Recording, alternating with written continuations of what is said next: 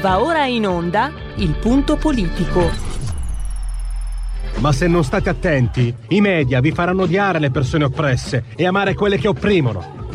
Malcolm X. C'è una radio, Radio Padania, che io capita qualche volta di ascoltarla ed è veramente una paura ascoltarla, una, c'è una rabbia, una, un odio che è totale e non si può nemmeno pensare a fare spallucce, pensare che questo odio, siccome è irrazionale, occorre in qualche modo dimenticarlo. Occorre in qualche modo farlo rientrare nel dibattito politico. E poi sguatteri del padrone un cazzo. Sguatteri del padrone un beneamato cazzo. Vi invito però ad ascoltare ogni giorno per 5 minuti Radio Padania Libera.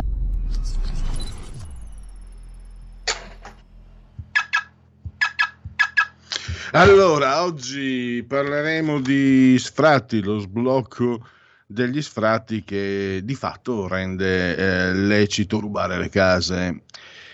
Una, è, stato, è stato rinviato, è stato fatto slittare la richiesta della Lega di Forza Italia di rendere esecutivi gli sfratti a luglio. E la giustificazione è stata che eh, tale operazione avrebbe intasato i tribunali e avrebbe impiegato eh, un numero eccessivo di agenti delle forze dell'ordine.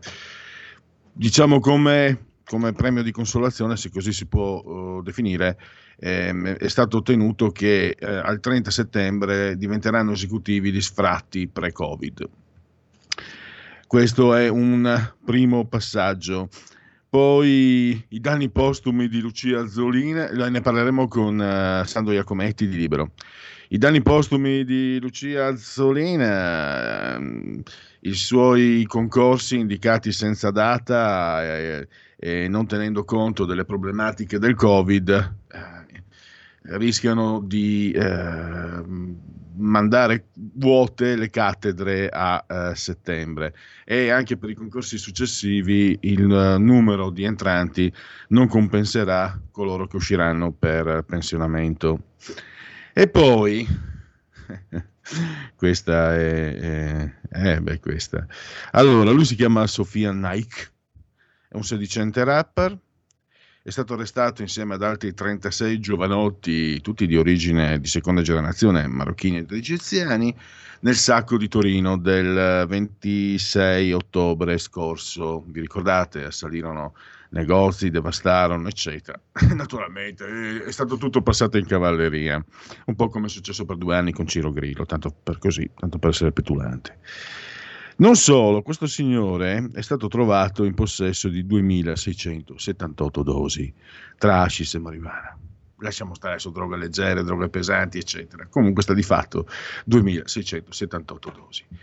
Cosa ha detto il tribunale? Che essendo lui un musicista, gli stupefacenti gli servono per trovare ispirazione e atmosfera. Libero subito. Allora, per favore, non andiamo a cercare gli artisti nelle accademie, andiamoli a cercare direttamente nei narconon. Perché qui passa, passa la teoria che le droghe, ma perché no anche l'alcol, aiutano a trovare l'ispirazione. Io ho una mia spiegazione personale, mi piacerebbe condividerla, ma non so se vi interessa. Eh, non c'entra nulla. Droga e eh, arte, produzione artistica sono due momenti separati.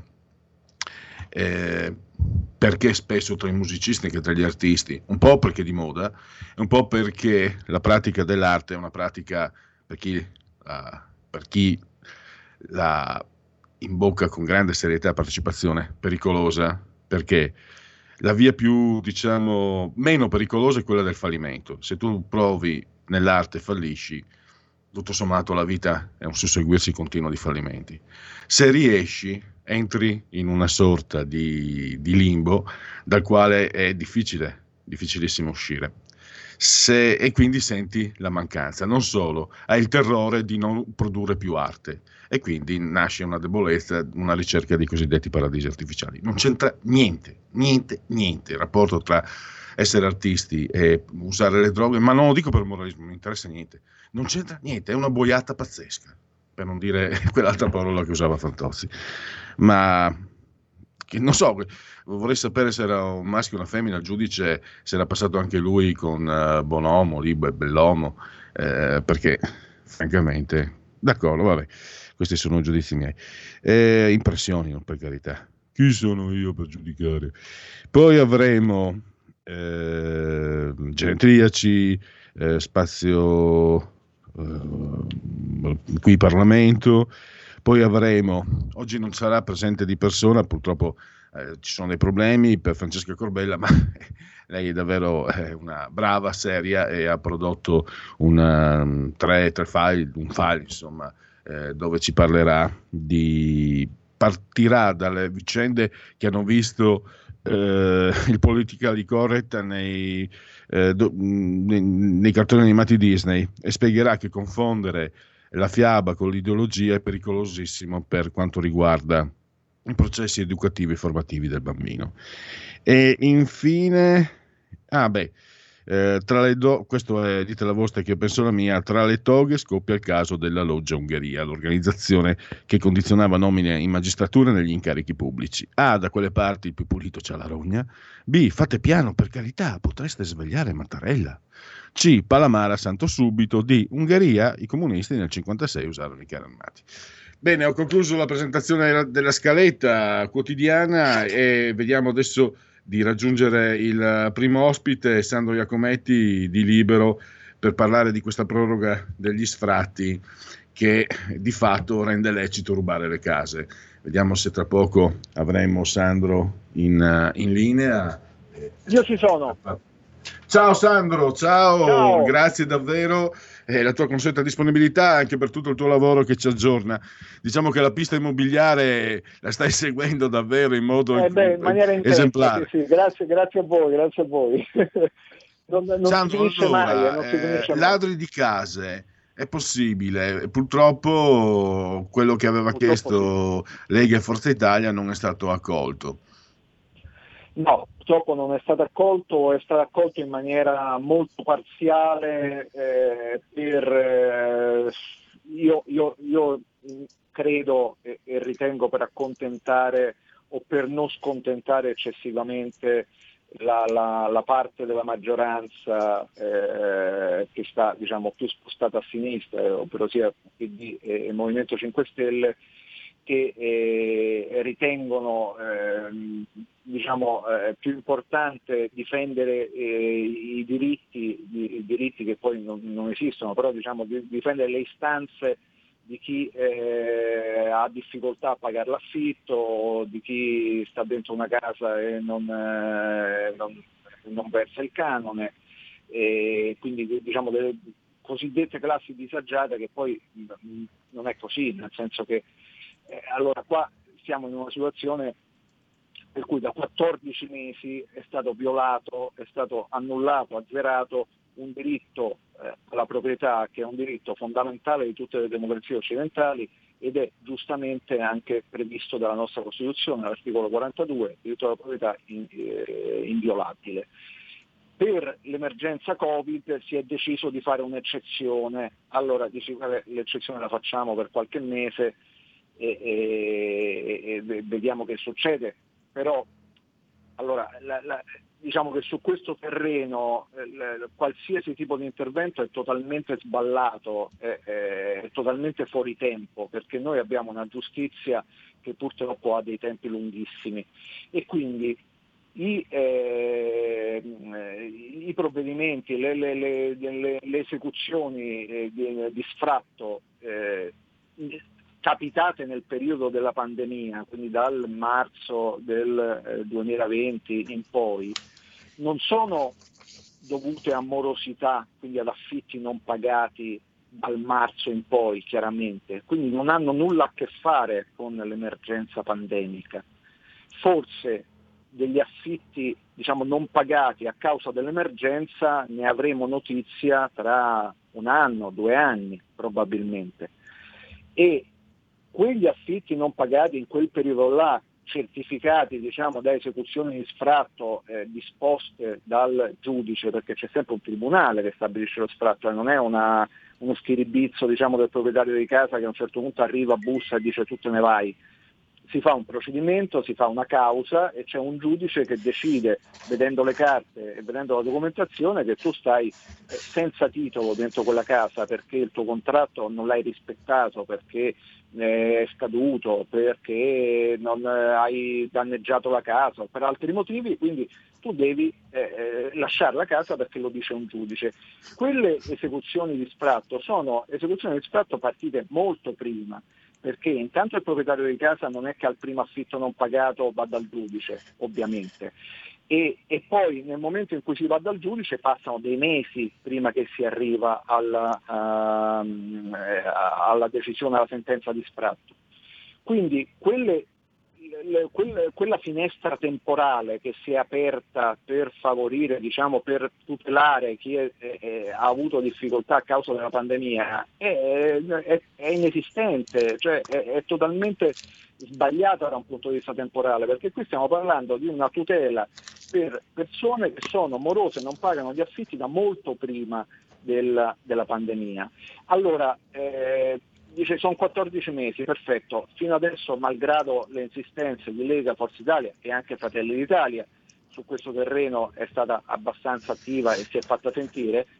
E, e dalla, dalla, parte diciamo, dei proprietari di casa eh, ha deciso, dice vabbè finiamola qui, nel senso dopo 14 mesi basta, no? abbiamo tutelato e basta, invece no, perché abbiamo dato a chi eh, ha avuto l'esecuzione di sfratto prima della pandemia altri mesi, quindi fino al 31 giugno ha la possibilità ancora di restare nella sua casa tranquillamente senza pagare l'affitto, senza pagare nulla e quindi completamente a sbafo, a spese eh, a carico di un proprietario di casa che ricordiamolo non è che ci sono i palazzinari, eh, cioè ci sono famiglie e, e persone eh, italiani che hanno eh, la, la, la, spesso la casa in affitto come unica entrata, come unica fonte di reddito.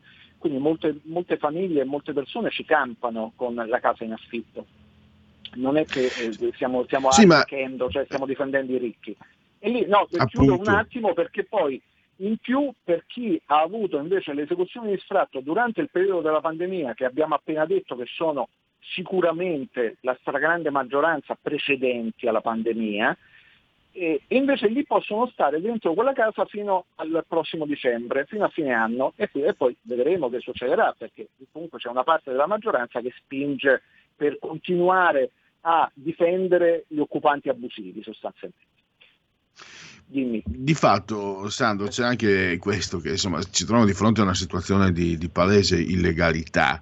Eh, io sono uno che l'affitto lo paga, francamente sapere che eh, io per carità non sono geloso e invidioso di nessuno, però trovo che sia eh, sommamente ingiusto che eh, un'azione di forza permetta a persone di non spendere soldi, perché qui c'è anche concorrenza sleale, loro non spendono i soldi per certo. l'affitto, io sì, io ne ho di meno poi da spendere per il resto, è una situazione, lo sto dicendo quasi certo. sorridendo, mi stavo chiedendo quasi quasi se non era meglio tornare all'epoca canone, ma non credo perché mi sembra che sia una pratica anche che ha l'ideologia no, dietro, è sostenuta dall'ideologia quella dell'occupazione, certo, per cui la sindrome di Robin Hood quasi, no? mi sembra. Certo, sappiamo, conosciamo le le, le occupazioni dell'esproprio proletario, le, le, le occupazioni di, di, di immobili, le, case, adesso stiamo vedendo in questo periodo ci sono alcune trasmissioni televisive che fanno vedere anche gli, gli immigrati che, che, che entrano dentro le case, le occupano e poi non riesci più a mandarli via. Allora il problema di, mandare via una persona che occupa abusivamente un immobile, una casa, un appartamento è enorme e c'è sempre stato in Italia perché abbiamo la giustizia lenta, perché abbiamo delle norme che tutelano enormemente le, le, le persone che commettono delle, delle, delle azioni illegali e quindi se c'è una persona disabile all'interno di una casa occupata non puoi far nulla, se c'è un minore non puoi far nulla, non, se c'è un invalido, se c'è una, un immigrato, non puoi fare nulla. Cioè, ci sono tutta una serie di categorie protette che possono tranquillamente violare la legge, entrare dentro una casa di qualcuno e occuparla senza problemi. Allora già noi viviamo questo problema quotidianamente in maniera ordinaria per cui gli sfratti è difficilissimo ottenerli e anche senza pandemia chi ha purtroppo una casa abitata da qualcuno che non paga l'affitto, che, che, a volte distrugge la casa o che insomma sta lì in maniera abusiva, mandarli via è, è, è, una, è un'impresa quasi impossibile. Adesso in più gli si offre uno scudo legale dovuto alla pandemia, ma come dicevamo prima totalmente sballato dal punto di vista eh, temporale, nella tempistica, come ha, ha, spiegato chiaramente in questi giorni anche Confedilizia che rappresenta i proprietari di casa che su tutte le furie per, questa, per, questa continue, per queste continue proroghe diciamo, del, del, del, della, della, della, della, legalizzazione dell'illegalità, cioè eh, che è una cosa senza senso. E quindi tu dicevi giustamente c'è un discorso ideologico nell'occupazione, ma eh, c'è, c'è un discorso ideologico nel tollerare delle forme di, di illegalità ritenendo che siano eh, forme di illegalità dovute a, a, alla sopravvivenza, no? a un bisogno, cioè delle, delle, delle cause, diciamo, dei, dei, motivi di sopravvivenza, dei, dei, dei motivi eh, di, di, di, forza maggiore. Eh, però se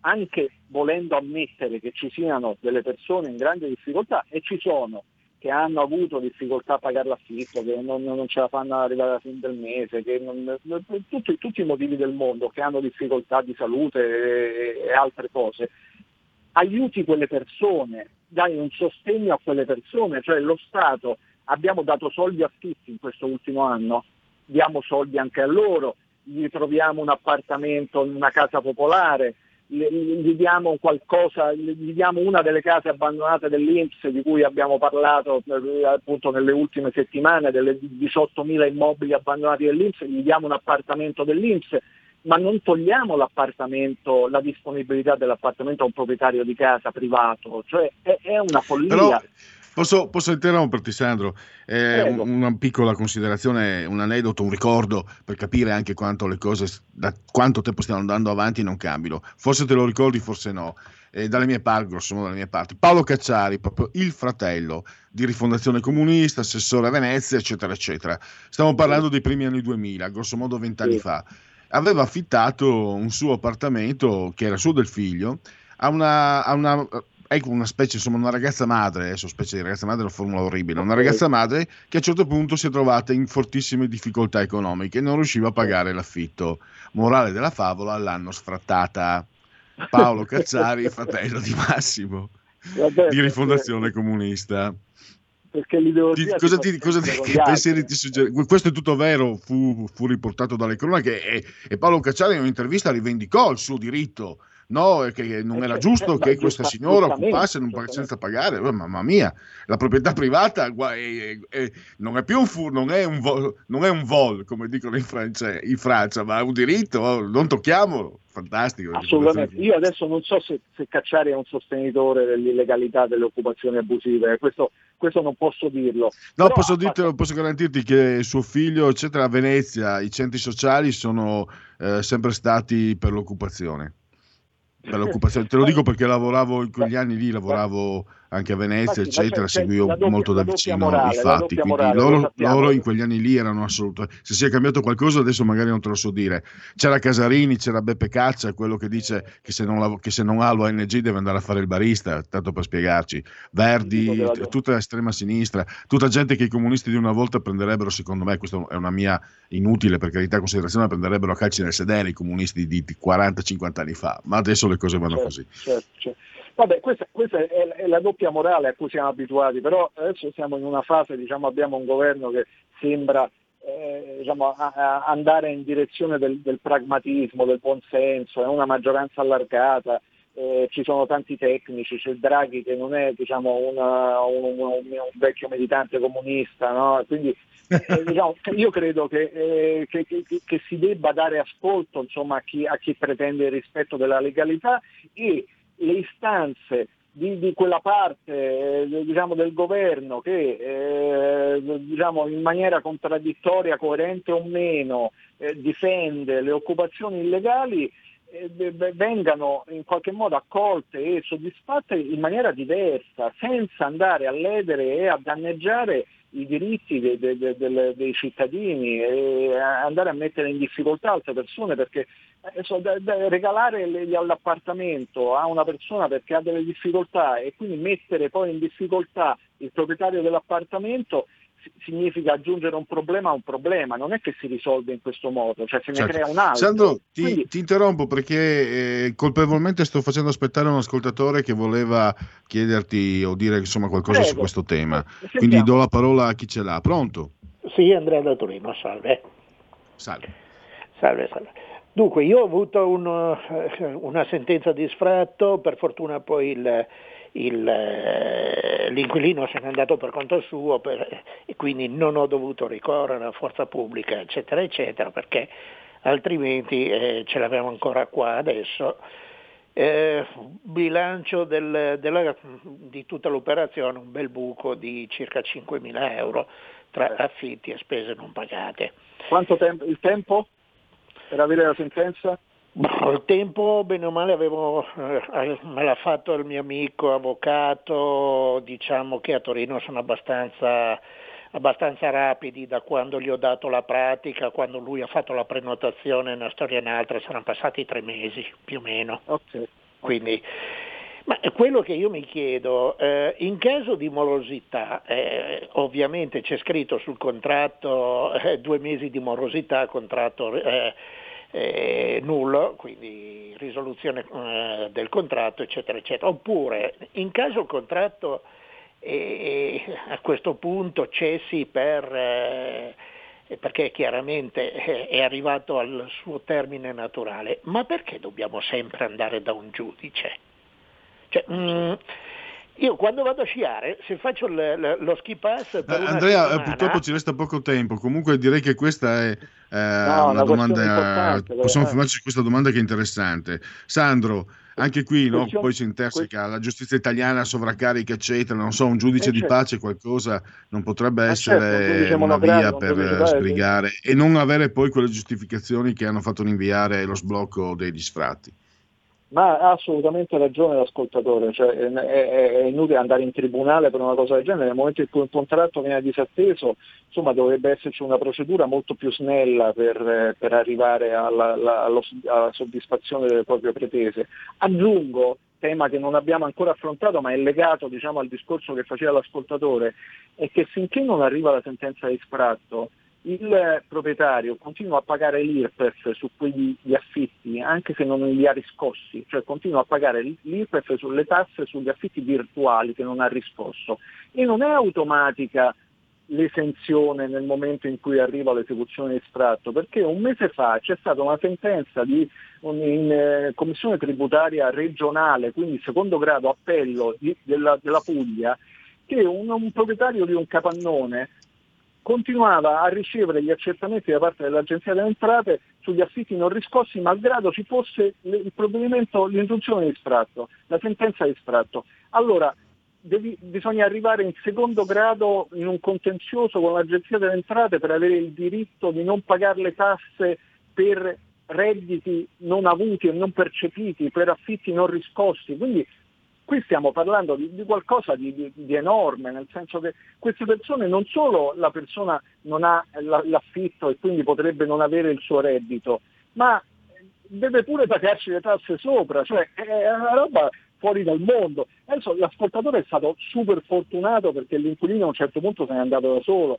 ma eh, purtroppo gli inquilini non se ne vanno perché a volte non perché, eh, Scusa Sandro, eh, è questo il fatto, cioè quindi non, per carità, i grandi proprietari immobiliari si difendono da sé, eh, non hanno bisogno, sono i piccoli, quelli, le, eh, io ritornerei sulla frase che hai detto all'inizio, no? ci sono persone che, che eh, vivono su questo, cioè vivono, hanno cioè, investito sul mattone, sulla piera, si dice da mie parti, hanno affittato uno o due appartamenti, quello che hanno messo via con i risparmi e vivono su quello. Se non gli dai l'affitto muoiono di fame. Certo, o magari sono le, le, case dei genitori che sono rimaste vuote sì, dopo sì, che i genitori purtroppo sono, sono deceduti, sono morti e quindi ci sono molte persone che è anche quello una, una, una, diciamo un sostegno diciamo, alle famiglie, alle persone, al reddito, è una forma di, di, di welfare, tra virgolette, cioè è, è un'attività come un'altra. è un'attività come il, commerciante, come è, uno ha una casa all'affitto e una, può vivere con la casa in affitto. Eh, ma eh, possiamo togliere il lavoro a questa persona, togliere il reddito, togliere l'entrata? Cioè, non, è che, non è un lusso, cioè, si pensa, dice, vabbè ma tu c'hai la casa, eh, ma che, che, ti costa? Se quello non ti paga l'affitto per qualche mese, che, che vuoi che sia? Ma c'è gente che ha investito, magari ha investito dei risparmi dei, dei genitori, della famiglia per comprarsi un appartamento e dice vivo di questo. Eh, ma è possibile che dobbiamo togliere? È come togliere il lavoro a una persona, è come un disoccupato, è come, eh, non, non, so, cioè, eh, mi sembra abbastanza logica la, la, la, il ragionamento. Cioè, è, è, se è l'unica fonte di reddito, non puoi pensare di toglierla così dal, da un giorno all'altro perché c'è una forma di emergenza. Allora diamo i ristori. Allora, è, è la, l'altra questione, o si aiutano le persone che non riescono a pagare l'affitto e si mandano via in qualche modo, o si aiuta il proprietario di casa. Allora, non ti hanno pagato l'affitto, io blocco gli sfratti, come succede licenziamenti e cassa integrazione, blocco dei licenziamenti e cassa integrazione per le aziende, blocco degli sfratti, ristori per i proprietari di casa. Mi sembra evidente. Cioè, cioè, Ecco, e con questa osservazione sacrosanta sono costretto a chiudere. Eh, Sandro, ringrazio Però, davvero diciamo, Sandro e commenti di Libero, grazie folle, davvero no? e risentirci a presto. Grazie a voi, grazie a voi, a presto. Stai ascoltando RPL. La tua voce libera, senza filtri né censura. La tua radio.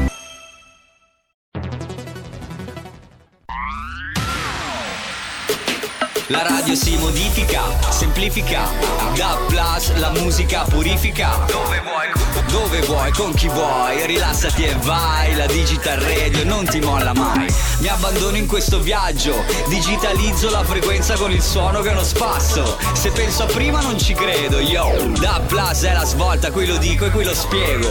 Digital radio, il suono perfetto. Dub Plus. Anche RPL, la tua radio, è in Digital Radio. Porta con te ovunque RPL la tua radio. Scarica l'applicazione per smartphone o tablet dal tuo store o dal sito radiorpl.it. Cosa aspetti?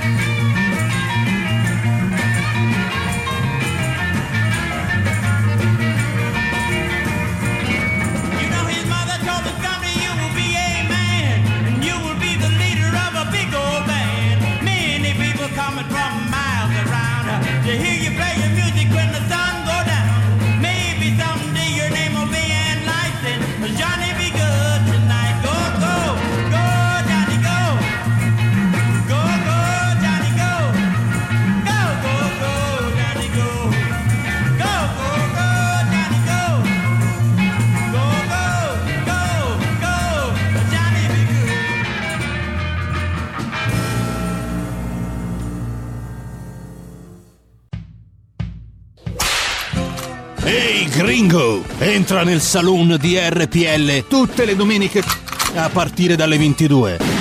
Country and Folk Club con RPL. La tua radio.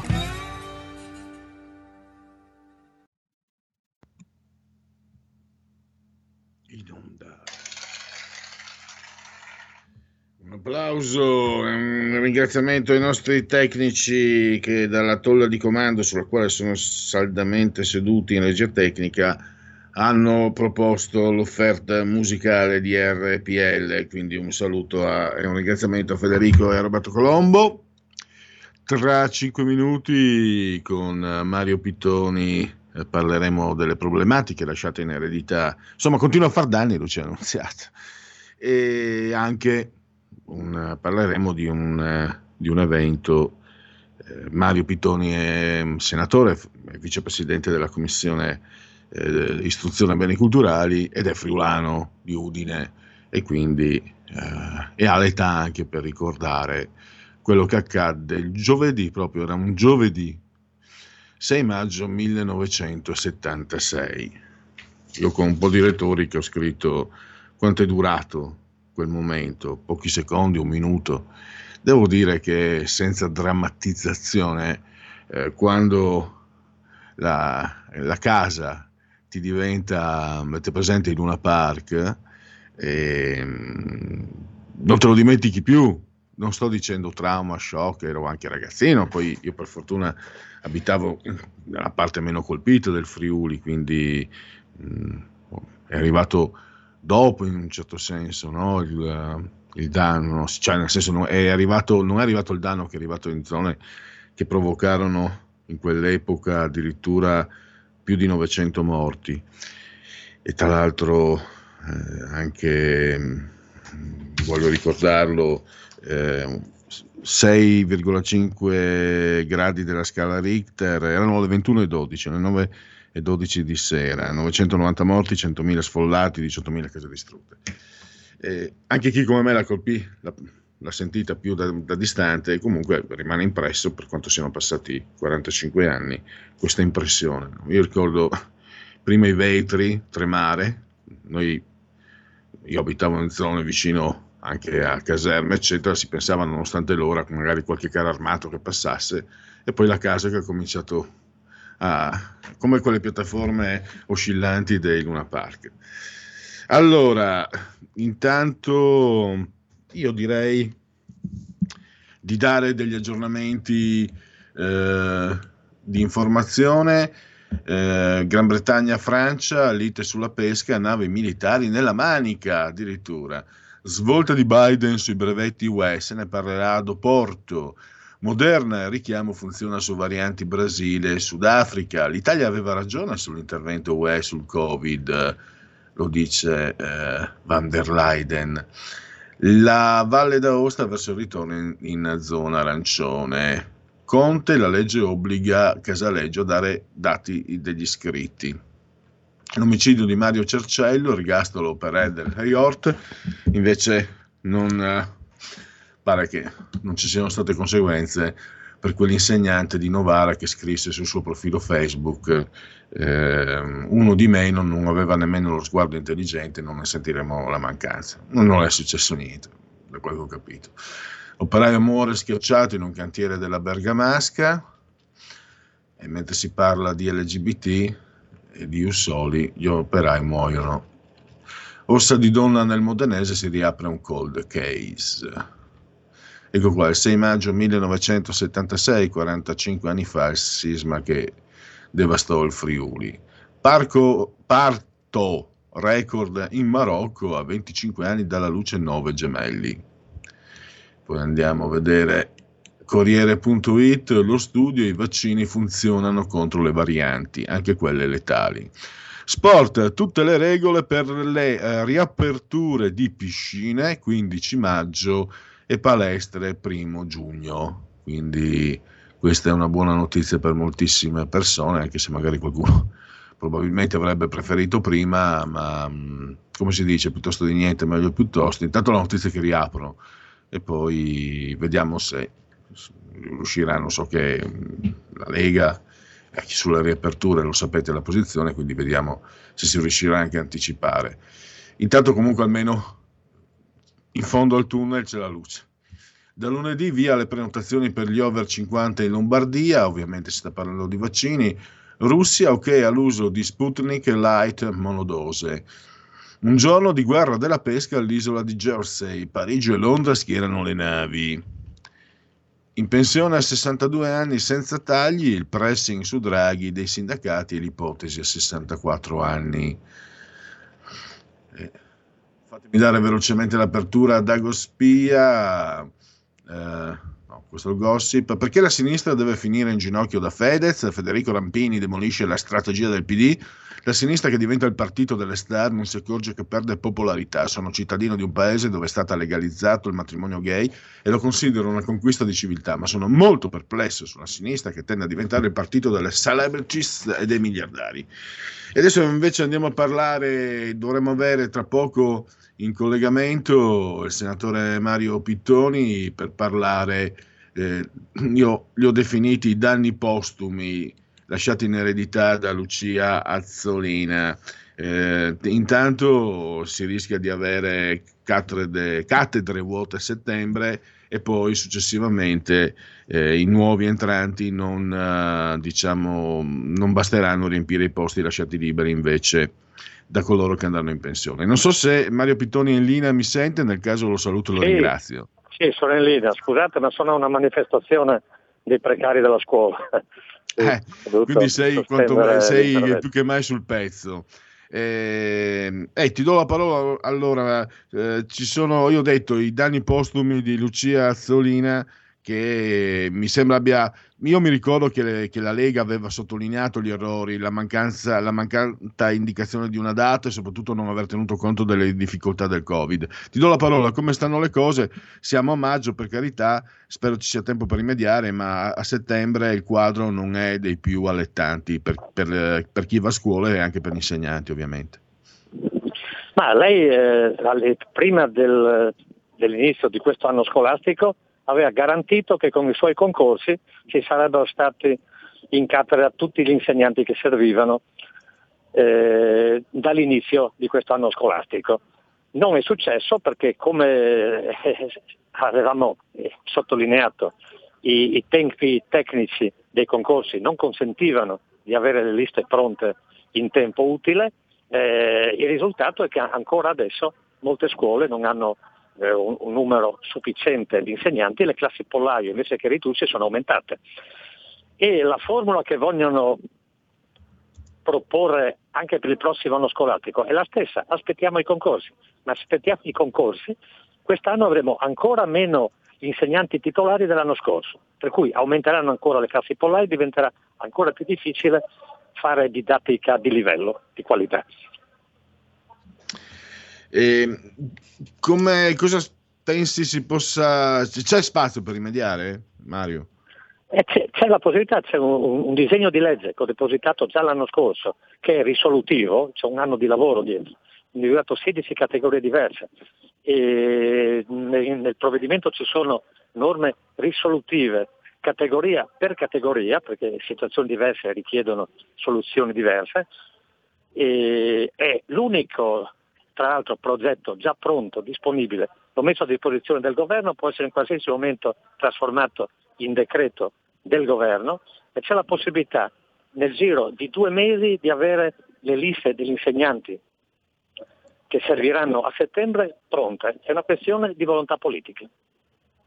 Perché mm, io ho letto un po' i tuoi comunicati, c'è anche questa vicenda, cioè i 5 Stelle alla fine anziché fare la lotta al precariato hanno fatto la lotta ai precari. Ai precari. È questo esatto. che crea dei problemi, che rende urgente dei, dei concorsi. ai precari, si vuole praticamente far fuori un'intera generazione di insegnanti, che sono quelli che hanno tenuto in piedi la scuola negli ultimi 15 anni, fra l'altro, facendo risparmiare lo Stato, si vorrebbe accantonarli eh, per far subentrare direttamente le nuove generazioni, addirittura eh, ragazzi non ancora laureati, che hanno tutto il diritto ad avere il loro spazio, però c'è un ordine da rispettare, cioè come i loro predecessori hanno aspettato il loro turno, eh, sarebbe il caso che anche i ragazzi facessero prima un po' di esperienza e poi avranno anche loro tutte le possibilità per arrivare alla, alla stabilizzazione e, e, per avere eh, una carriera degna di questo nome, cosa che è difficile per gli insegnanti di oggi.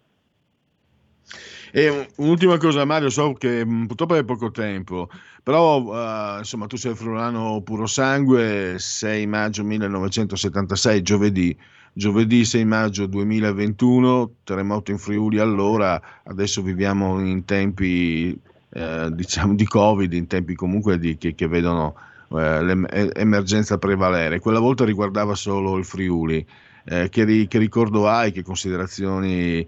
Ehm, insomma il 6 maggio è una data io che l'ho vissuto in prima persona per cui me lo ricordo molto bene quel 6 maggio perché ero a casa ero in soggiorno con uh, la moglie e il mio primo figlio. Come ho avvertito la prima scossa che non era molto forte ma ho capito subito che era un terremoto ho chiesto subito a mia moglie prendi il piccolo e usciamo che questo è un terremoto.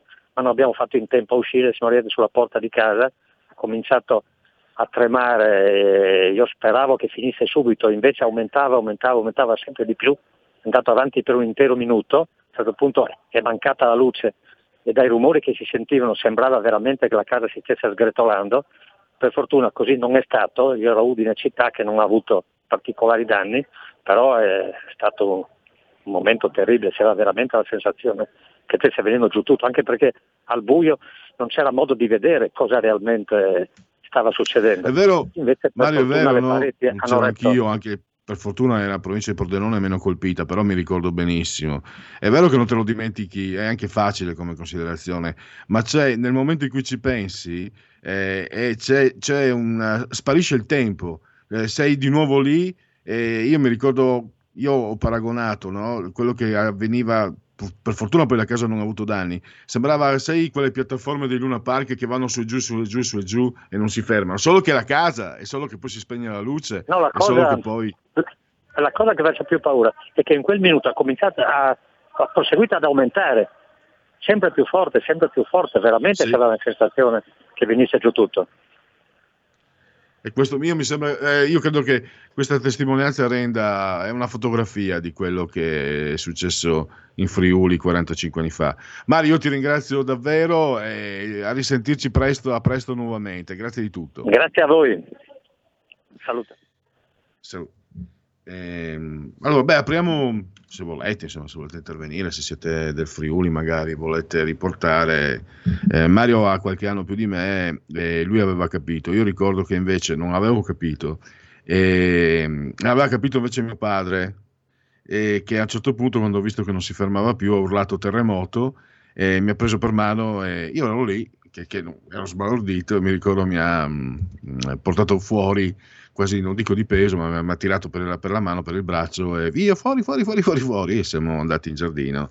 Poi per fortuna, insomma, poi immagino eh, quello che invece hanno provato i miei genitori, e avevano fatto la casa, la paura, eccetera. Mia madre stava ancora lavorando eh, alla, alla Zanussi, torno a casa in bicicletta piangendo perché avevo paura di insomma tutti i sacrifici potete immaginare sono, sono, cioè la fatica per farsi una casa credo che la maggior parte di voi l'abbiano provata la paura, lo spavento di vedersela portare via in, in un attimo, eh, invece è, un, è, un, è, una, è, una, vicenda che non, per fortuna provano in pochi eh, e per fortuna non è accaduto, per sfortuna invece è accaduto a molti.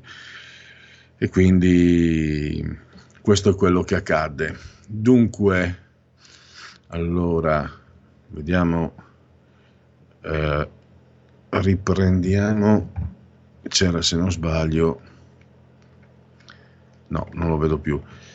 Avevo visto sull'ANSA prima ecco qua vediamo cosa scrive l'ANSA sul 6 maggio. 59 secondi tutto venne giù. Intorno non c'erano più case ed edifici ma solo polvere e devastazione.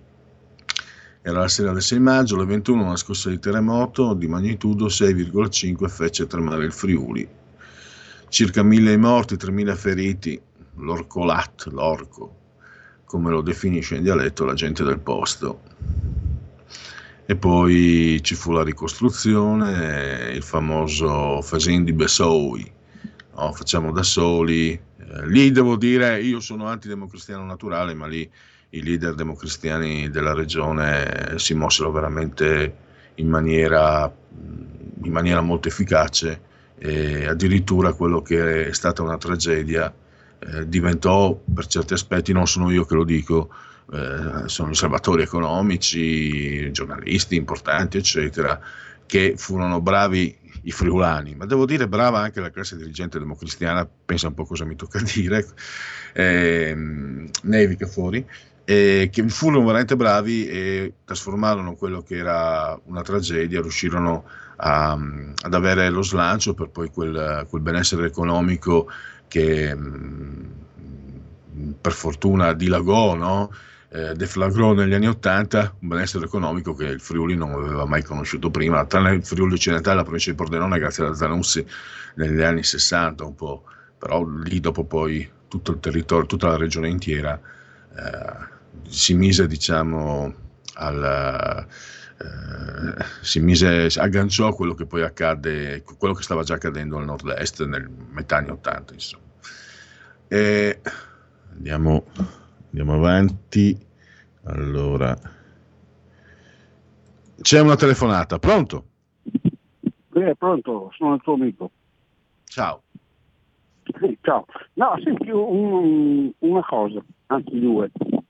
La prima è, l'altro giorno, non mi ricordo se era il giornale o libero o chi, ha pubblicato che l'anno prossimo ci saranno non so quanti mila studenti meno nelle scuole. Allora mi domando dove è stato tra necessità di insegnanti, perché se mancano gli studenti, cioè gli insegnanti che ci sono sufficienti, per un discorso banale. banale. La seconda cosa, sono due giorni che quando fate le trasmissioni e quando, no, quando risponde, eh, rispondete al telefono eh, che non sente regia, non si sente una bella mazza di niente, almeno sull'app, almeno sull'app. Sul PC si sente, ma sull'app non si sente niente, una, una vocina che, che parla nel nulla. Ciao, basta. No. Secondo problema tecnico non, non, non, saprei, non sono in grado. Ehm, penso sul fatto che ci sono meno, meno studenti, eh, credo che però mh, questo aiuterebbe mantenendo un certo numero di insegnanti eh, permetterebbe di evitare il fenomeno delle classi pollaio. Lo sappiamo tutti che una classe di 20 eh, elementi, e sicuro, elementi è anche una brutta parola, di 20 studenti è diciamo più facile da, da, gestire, più facile da seguire magari chi ha qualche problema, eccetera, rispetto a 30. Questa è una risposta così su, su, sui due piedi. Qui vedo invece dai, stiamo, abbiamo parlato di cose tristi, qui invece vi faccio vedere una cosa bella in condivisione, scusate se sono un po' magari, eh, come dire, materialista, vi faccio vedere um, Isabella Ayuso, che è la, quella che ha, che ha, distrutto i Podemos praticamente, Iglesias, stravincendo nella comunità autonoma, autonoma di Madrid 6 milioni, quindi eh, fate conto, più grande del Veneto. E mm, ne avevamo parlato con Giuseppe Liturri, no? il fatto che lei abbia, non abbia praticato le chiusure, cioè lei ha chiuso tutti i confini, nessuno poteva entrare, ma all'interno ha lasciato libertà di movimento. E ne parlavo ieri, insomma, vi dicevo, alla fine qualche contagiato in più rispetto alla media, i morti sulla media nazionale, quindi però il 35% di PIL in più eh, le, lascia, le, lasciava aperto fino alle 11 e lasciava aperte le attività.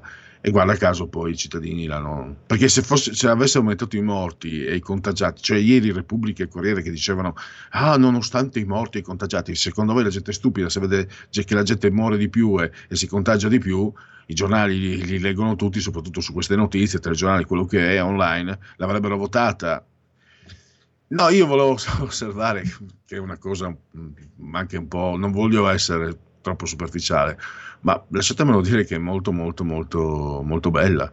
Eh, ha, io ero convinto che avessero sbagliato la foto, avessero messo quella di una delle mie attrici preferite, una di quelle che mi piace di più per la bellezza e anche per la bravura, perché è francese, Marion Cotillard. Tra l'altro, eh, prima attrice francese a vincere eh, l'Oscar in lingua francese, credo. E invece no, è proprio lei.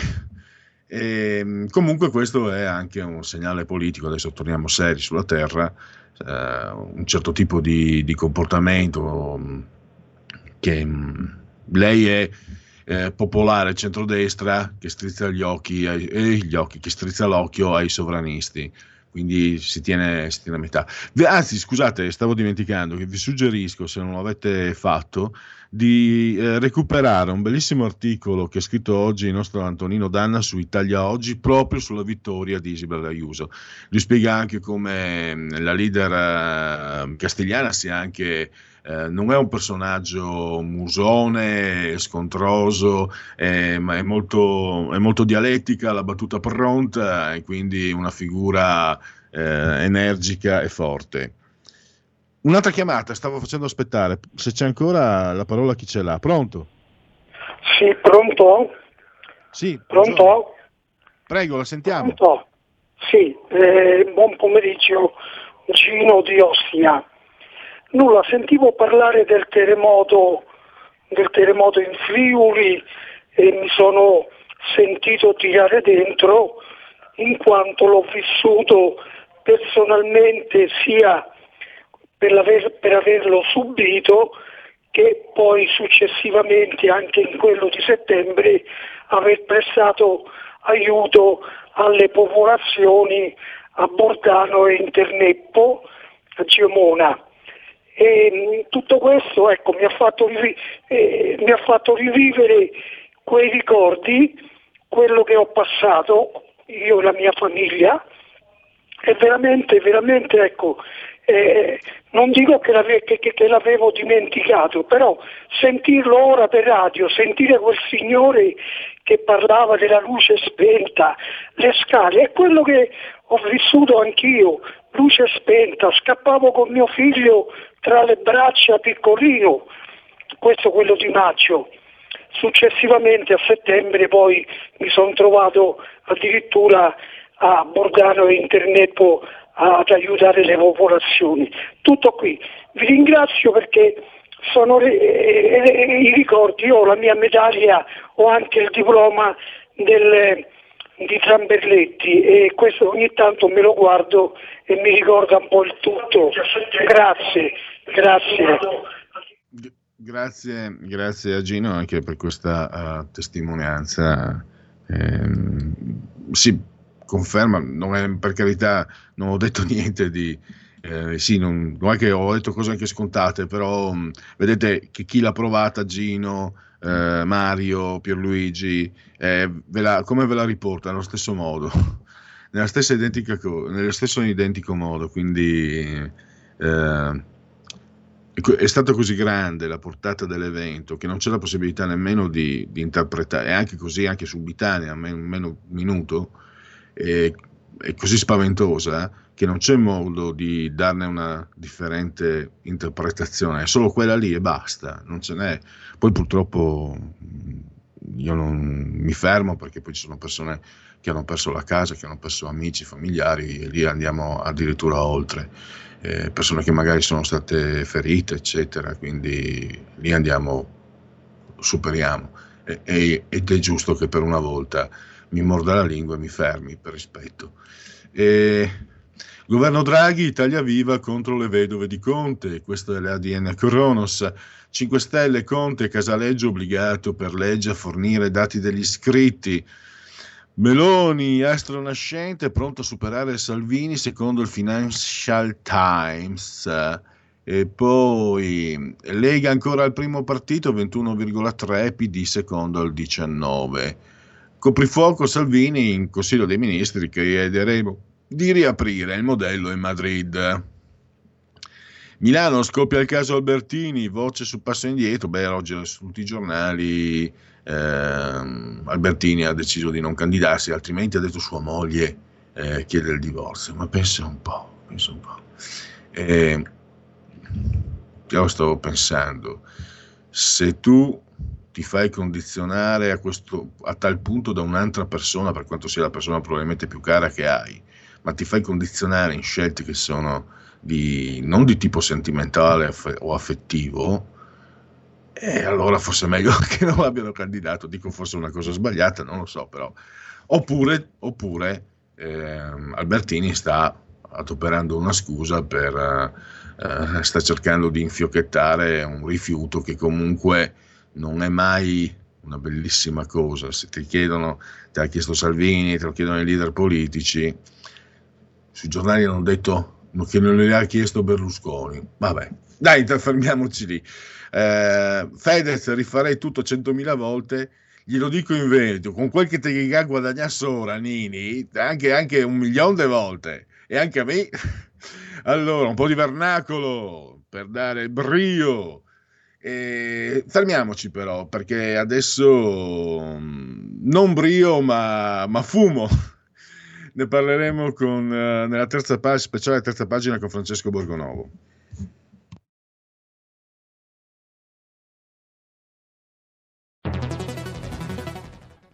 Il futuro appartiene a chi fa squadra. Le radio italiane si uniscono per giocare la partita da protagoniste. Nasce l'app Radio Player Italia. 140 stazioni in una sola rete. Scegli la tua preferita e ascolta il suono perfetto del digitale. Gratis, senza registrazione, senza interruzioni, compatibile con tutti i device. Le notizie, la compagnia, la musica scelta da chi la ama, la conosce e la vive. Scarica Radio Player Italia. Il futuro batte con la radio nel cuore. Anche RPL è disponibile su Radio Player Italia.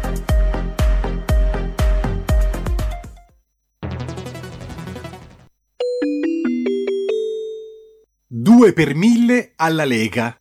Sostieni la Lega con la tua firma. Scrivi il codice D43 sulla tua dichiarazione dei redditi. Assegnare il tuo 2 per 1000 al codice D43, D43, D43 non costa nulla. Aiutaci ad aiutarti. Il tuo supporto è prezioso. Ricorda, D43 per il tuo 2 per 1000 alla Lega di Salvini. Michele Santoro intervista Giovanni Falcone, 1990. I pentiti e la politica. Io ho sentito tutte le interviste, quelle che ho fatto anch'io ai pentiti, no?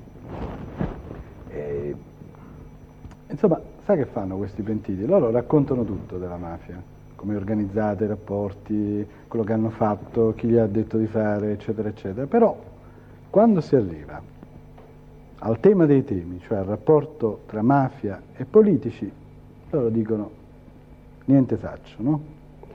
Ma lei con quali pentiti ha parlato? No, io ho sentito prima di tutto tutte le interviste fatte, insomma quelle di Biaggi, quelle fatte dal TG, praticamente tutto quello che è stato trasmesso io lo Non so. hanno mai detto, i pentiti di Cosa Nostra non hanno mai detto niente saccio, hanno detto esattamente il contrario.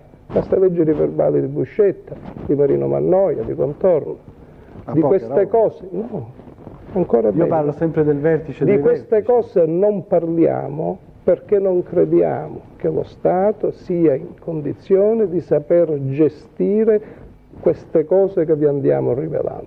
Ecco, io questo volevo, Che lo- sentirlo. è verbalizzato nelle dichiarazioni di Quindi Buscetta. loro non parlano, non toccano il livello politico perché hanno paura. No, no, non, hanno- non è problema di aver paura. Veda, il problema della paura per un uomo d'onore non si pone. Non si pone. È una persona che è abituata a convivere. Si uccide un uomo d'onore certe volte perché dimostra di vacillare, di, avere, di non sopportare per esempio il regime carcerario. Quindi si figuri se queste persone che hanno collaborato con la giustizia lo hanno fatto per paura. Non è questo il problema del paura. Il siciliano è abituato a convivere con la morte e il mafioso maggior- ancora di più. Allora questo. perché non ne parlano di questi politici? Perché, perché ritengono che sia controproducente in un determinato momento storico. È una libera scelta fatta da loro. Eh, Cioè, lei mi sta dicendo che loro si sentono parte degli equilibri politici di questo paese? No, affatto, non dico questo. Loro sanno perfettamente che quando si comincia a parlare e a toccare certi argomenti si sollevano certi inutili polveroni che tendono a mh, svilire anche quelle parti delle loro dichiarazioni che sono estremamente fondate. Giovanni Falcone, 1990. I pentiti e la politica. Stai ascoltando RPL. la tua voce libera, senza filtri né censura. La tua radio.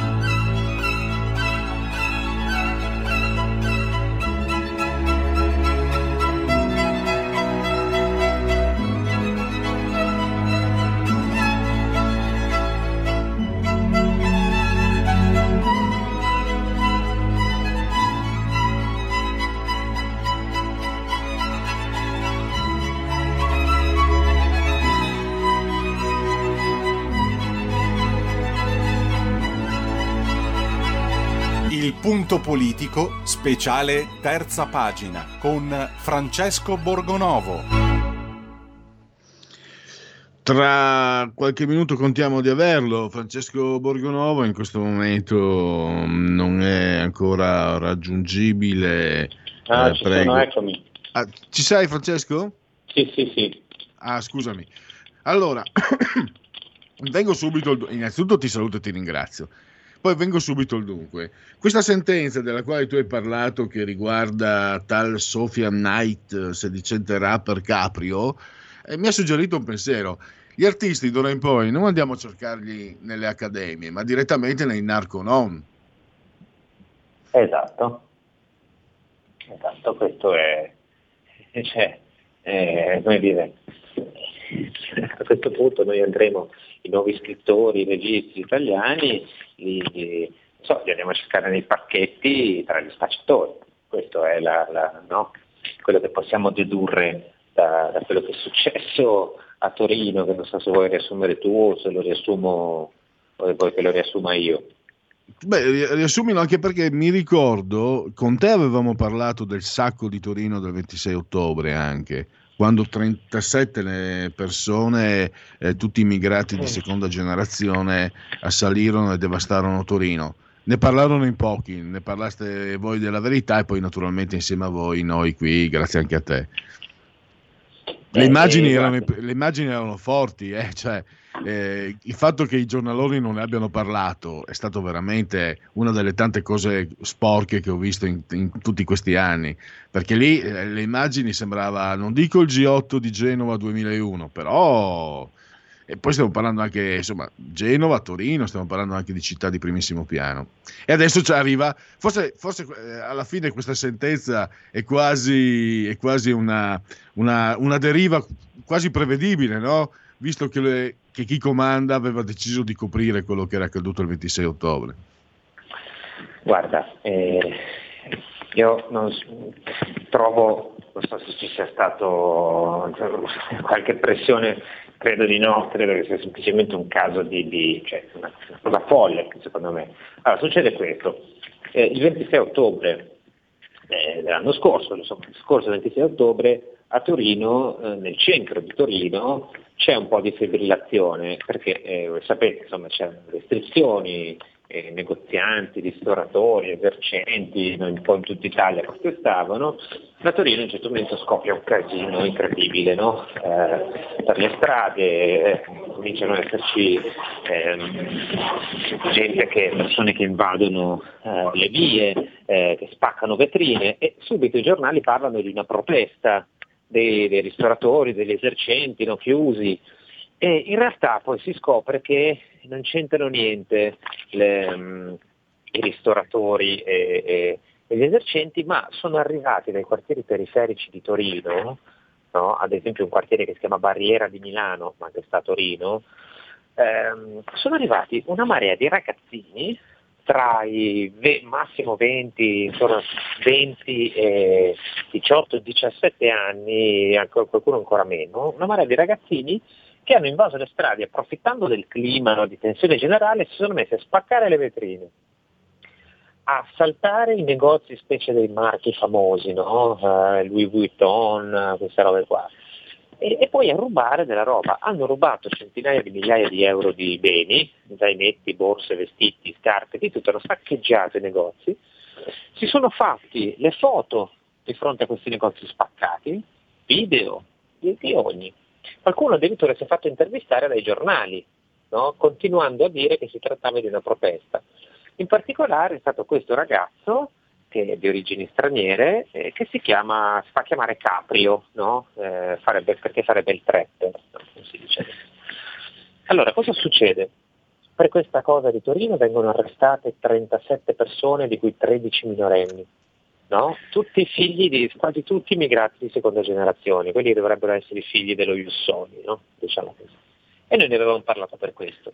Scopriamo che tra loro c'era appunto questo signore, questo Caprio, e lui era stato uno dei più attivi, perché non solo era lì in mezzo, ma si era fatto una foto no? con il il dito medio no? alzato eh, di fronte al negozio della Geox, con la vetrina spaccata, e poi dal suo profilo Instagram continuava a diffondere dei video della manifestazione. E si era fatto anche intervistare da Repubblica e diceva no ma noi abbiamo fatto una manifestazione violenta perché volevamo farci notare. Eh, poi diceva anche io sono stato anche vittima di razzismo, mi hanno attaccato e tutte queste robe qua. Ebbene, eh, quando è stato fermato questo Caprio, eh, ovviamente la, la polizia è andata a casa sua e quando è entrata in casa sua che cosa ha trovato? Ha trovato circa 2700 dosi già preparate di droga tra marijuana e hashish. Poi ha trovato un bilancino di precisione, no? dei sacchettini, tutte le dosi belle divise, 2700 dosi, uno dice vabbè, chiaramente questo fa lo spacciatore, no? Anche perché lui stesso dichiara Repubblica ho fatto tanti lavori, non vado a scuola, mi sono rotto di lavorare. Questo 19 18-19 anni. Il giudice decide, il giudice di Torino, questo va a processo, il giudice di Torino decide che tutte quelle 2700 dosi non fanno di Caprio uno spacciatore, no, sono per uso personale. Capite la differenza? Che se lui si piglia l'uso personale, no, adesso è fuori, gli avessero dato spaccio, era segnato come spacciatore per tutta la vita. Quindi il giudice decide che questo signore qui non è uno spacciatore. Perché? Perché visto che è un trapper, no, visto che lui fa musica rap, fa i video, tutta quella droga è normale che la consumi, perché gli serve per l'ispirazione. Così scrive. È noto che negli ambienti musicali si, si droga per cercare l'ispirazione, quindi chiaramente lui usa quella droga per ispirarsi. E allora, cioè, capite che io posso anche capire che un giudice dica questo è un ragazzino disagiato, cioè cerchiamo di, non, di dargli un'altra possibilità, no? Ma non puoi con una motivazione del genere, perché allora io domani no, mi arrestano con una busta eh, da mezzo chilo di cocaina e dico, eh, ma sapete, io sono uno scrittore, la, mi serve no, per eh, uso personale, perché io mi devo drogarmi come un pazzo, altrimenti non riesco a scrivere. Cioè, che, che, capisci la, la, l'assurdità cioè, di questo ma è, è, chiaro, è, è, chiaro. Prima, prima una mezza battuta, consentimi Francesco. Messaggio a tutti i fanulloni. Questi personaggi devono essere fermati perché poiché non tutti possono fare i fanulloni, se i fanulloni diventano troppi, a tanti fanulloni tocca lavorare. Quindi personaggi come questi, che a me sembra anche uno scarso, è meglio che lo fermino e gli insegnino un po' come vanno le cose. E questa è la battuta. Io mi domandavo se il giudice che ha emesso questa sentenza non sia una delle eh, studentesse preparate ai agli esami da, da Bellomo, perché eh, è folle, è folle, è folle, al di là che è fuori legge, al di là che è una che, che, è chiaro, no? Cioè, uno che anche fosse tutta la quantità a uso personale col bilancino preparato, eccetera, anche, anche il più mentecato dei mentecati capisce, no? Che la usa per spacciare, e spacciare non è una bella attività. Poi se uno vuole parlarmi di droghe leggere, droghe pesanti, quello che vuole, no, spacciare non va bene ma è, lì e chiedevo a te, e lì facciamo, mh, mm, Francesco, volevo, volevo, andare fuori no, dal contesto, l'idea che una toga, un giudice, possa associare il fatto che assumere droghe comporti l'ispirazione artistica quando ci sono fior di artisti che hanno sempre detto no, non è così, io mi drogavo, io bevevo, io mi, mi perdevo, ma non lo facevo per ispirazione artistica, la facevo per altri motivi, ti hanno raccontato tanti artisti veri. Parte il fatto che non dovrebbe essere, non spetta un giudice arrivare a eh, chiaramente a determinazioni di questo genere che sono di natura socio-filosofica, eccetera, eccetera. Ma è anche evidente che non è così, perché chi ci ha provato, chi è andato in mezzo, sa che l'esperienza artistica è, è pesante, devastante. Il caso migliore è quello in cui tu fallisca. Se fallisci l'esperienza artistica sei a posto perché a quel punto te ne vai e il fallimento fa parte della vita quotidiana. Se entri, entri nella vera dimensione artistica, quella sofferta, quella, sofferta, quella, quella guadagnata, quella profonda, e lì, lì, puoi entrare in determinati circuiti, eh, perché non puoi sempre fare arte, quindi hai bisogno di un sostitutivo per altri motivi, ma non è la droga che porta a essere artisti eh, no, in nessun caso, in nessun caso. Ci sono stati anche negli, tu hai, hai studiato, hai, hai riportato anche quella Beat Generation eccetera anche lì l'assumere, la, mi, mi, ricordo anche le porte della percezione, l'assumere l'assunzione di stupefacenti, lì addirittura era vista in modo scientifico, non eh, in modo romantico quasi come suggerisce questo giudice. E scusa, Guarda, io, è, è l'argomento no, no, mi, mi, hai ragione, io, eh, ragione. volevo la tua opinione. Io credo che questo sia eh, un enorme pregiudizio, no? che gli artisti si devono drogare o bere o fare normalmente si distruggono gli artisti facendo così.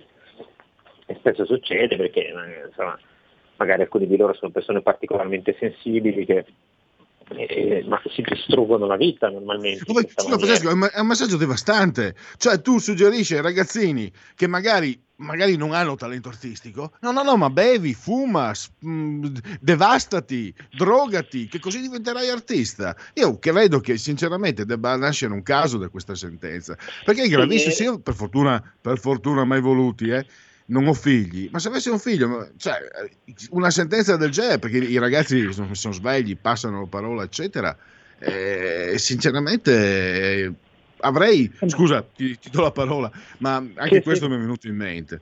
Prego.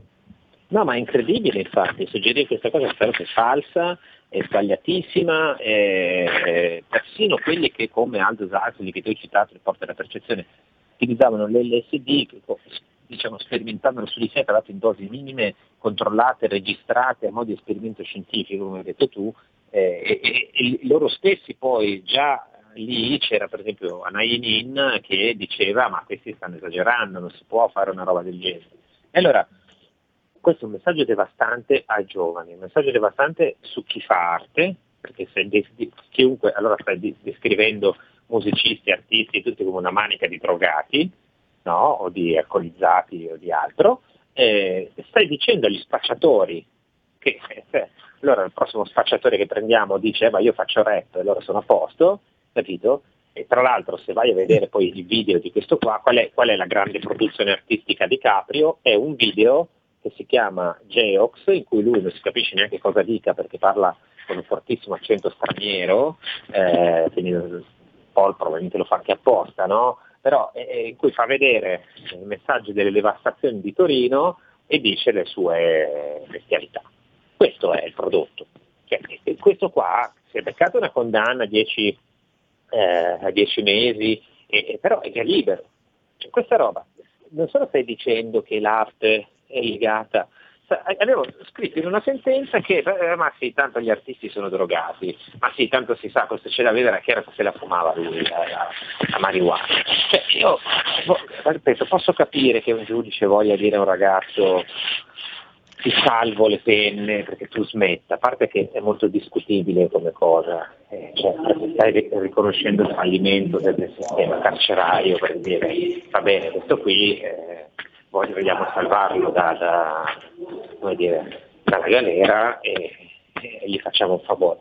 Però tu motivi una cosa di questo tipo con, con, queste, con queste robe è veramente, non lo so, è inaccettabile. Poi faranno ricorso contro questa sentenza, E siamo alla conclusione, voglio ricordare che Federico Fellini credo possa essere considerato un artista, eh, provò volontariamente sotto controllo medico l'LSD per provare cosa, ma lo fece negli anni 60 quando aveva già fatto la dolce vita, i vitelloni, vinto Oscar, eccetera, eh, una curiosità, non certo uno strumento, quindi veramente eh, follia allo stato puro. Francesco, allora, eh, oggi oggi è giovedì, no? me lo confermi, quindi domani è venerdì, quindi domani c'è doppio, doppia razione esatto, di Francesco Borgonovo, esatto, me lo esatto, confermi no? o non vorrei fare la figura di ieri? no, no, no, no, lo confermo, lo confermo assolutamente. Domani non posso ancora svelarvi le cose, sto ancora, ancora chiudendo, ma domani c'è doppio appuntamento, quindi chi vuole domattina alle 9.35 circa poi di nuovo domani pomeriggio. Perfetto, mentre noi ci risentiremo per il punto politico in orario un po' prima, domani come tutti i venerdì alle 15.10. Grazie ancora a Francesco Borgonovo e a domani. Grazie davvero Francesco. Grazie, grazie a domani, grazie. E adesso direi che possiamo eh, passare con la sigla eh, al, uh, ai genetriaci, pur qua La verità è che sono cattivo, ma questo cambierà. Io cambierò. È l'ultima volta che faccio cose come questa. Metto la testa a posto, vado avanti, rigo dritto, scelgo la vita. Già adesso non vedo l'ora. Diventerò esattamente come voi. Il lavoro, la famiglia, il maxi televisore del cazzo, la lavatrice, la macchina, il CD e l'apriscatole elettrico. Buona salute, colesterolo basso, polizza vita, mutuo, prima casa, moda casual, valigie, salottoli tre pezzi, fai da te, telequiz, schifezze nella pancia, figli, a spasso nel parco, orario d'ufficio, bravo a golf, l'auto lavata, tanti maglioni, Natale in famiglia, pensione privata, esenzione fiscale, tirando avanti, lontano dai guai, in attesa del giorno in cui morirai. Genetriaci del decimosettimo giorno di Fiorina, messa del calendario repubblicano, mancano esattamente 239 giorni alla fine. Questo lo dicono i gregoriani. Per tutti è un giovedì Soibe 6 maggio, anno domini 2021, 2021 Abbiamo ricordato prima il terremoto del Friuli del 1976, sempre di giovedì. Nel 1527 invece i Lanzichenecchi saccheggiarono Roma. Per gli storici questa è la data 1527, 6 maggio, della fine del Rinascimento.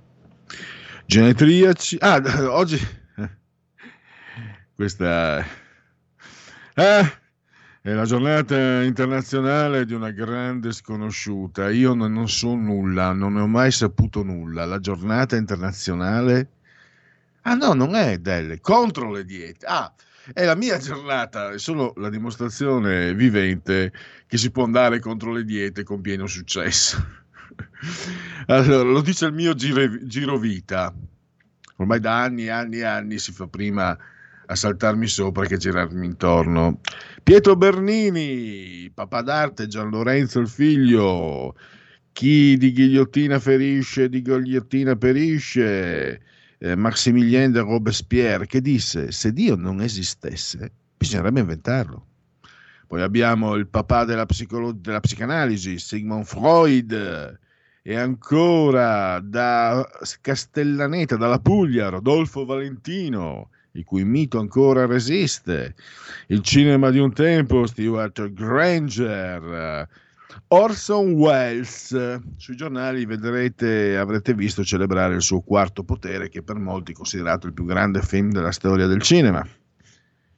E io mi ricordo una disputa con, è un bel direttore, un gran direttore, con Giulio Cainarca, che lui, insomma, grosso modo condivide, cioè, ha un profondissimo apprezzamento per questo film di, di Orson Welles.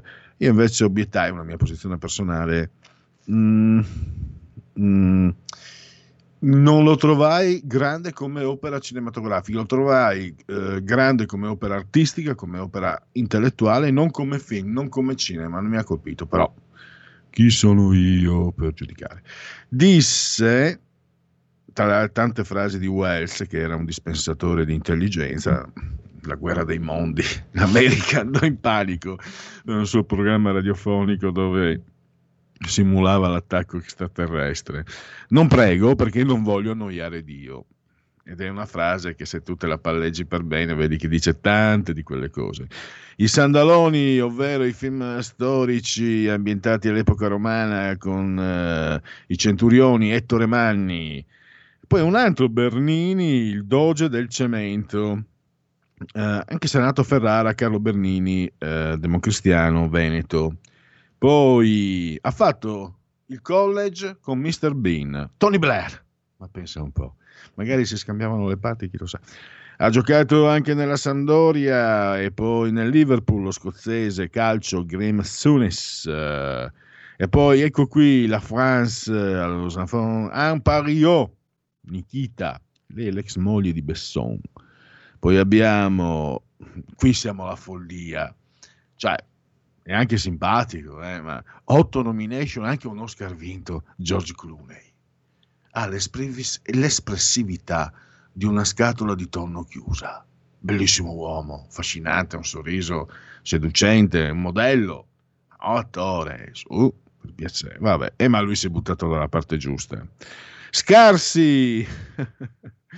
Andrea Scauguri, tanta fortuna, tanta salute, il Caregiver, mamma mia che brutta figura. Oh. Uh, credo che la, lui e Andrea Agnelli siano i detentori delle brutte figure del 2021. Andrea Agnelli addirittura ha un doppio perché la, la, la, la Super League e il caso Suarez. Eh, andiamo avanti. Dani Alves, restiamo nel calcio, Barcellona, Juve, poi non so cos'altro. Ah, eh, si fa per dire, difeso anche la porta dell'Inter, Juan Pablo Carizzo, portiere, giocatore della nazionale argentina. Poi un giocatore di grandissimo talento, davvero scoperto proprio dal Napoli, lui è belga, eh, Dries Mertens, che ormai chiamano tutti a Napoli affettuosamente Ciro, Ciruz, che mh, mm, ha superato il numero di gol di Maradona e anche altri, e che pensate di notte va a consegnare, va, mh, a consegnare pizze dove ci sono diciamo centri che, che danno ricovero ai poveri. E, mi sembra lo faccia addirittura a sue spese, quindi molto legato a Napoli.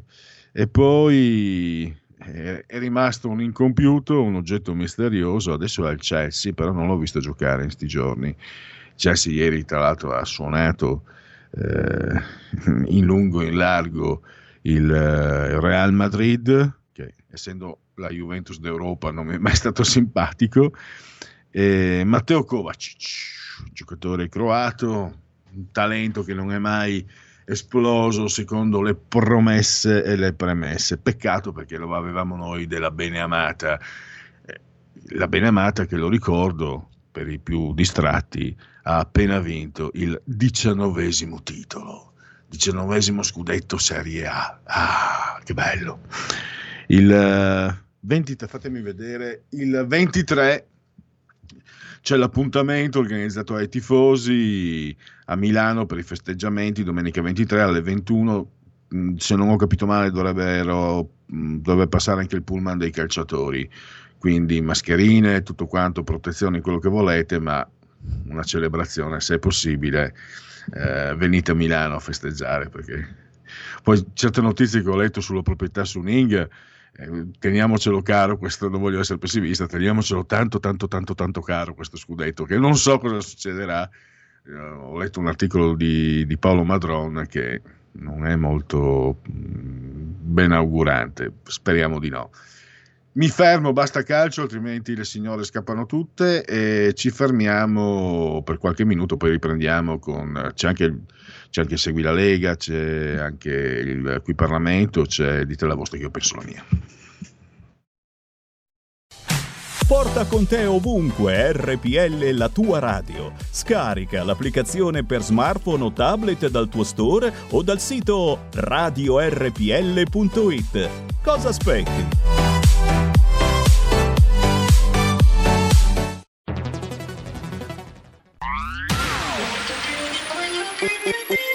Un suono così non l'hai mai sentito baby. Da Plus molto più di quello che credevi. Programmi, musica, multimedialità. Da Plus suono nuovo di alta qualità. Digital Radio Il suono perfetto. DAB Plus. Anche RPL, la tua radio, è in Digital Radio. Stai ascoltando RPL. La tua voce libera, senza filtri né censura. La tua radio.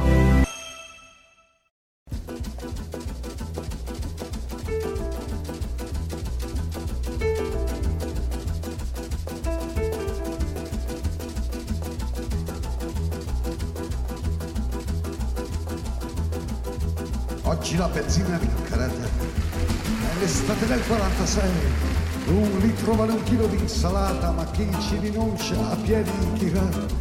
All'auto che comodità. Sulla Topolino Amaranto vai, siedimi accanto che adesso si va. Se le lascio sciolto un po' la briglia, mi sembra una briglia, rivali non ha.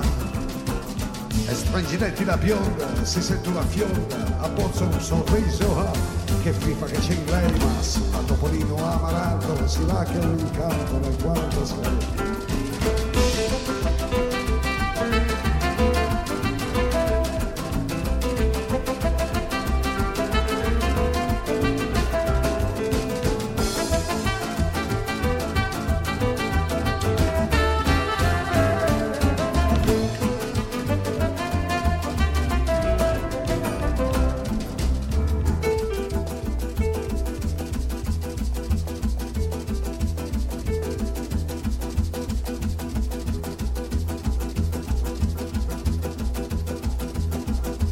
Bionda non guardare da finestrino, che c'è un paesaggio che non va. È appena finito il temporale, sei case su dieci sono andate giù. È meglio che tu apri la capotta e con i tuoi occhioni guardi in su. Bevi di sto cielo azzurro e alto che sembra di smalto e corre con noi.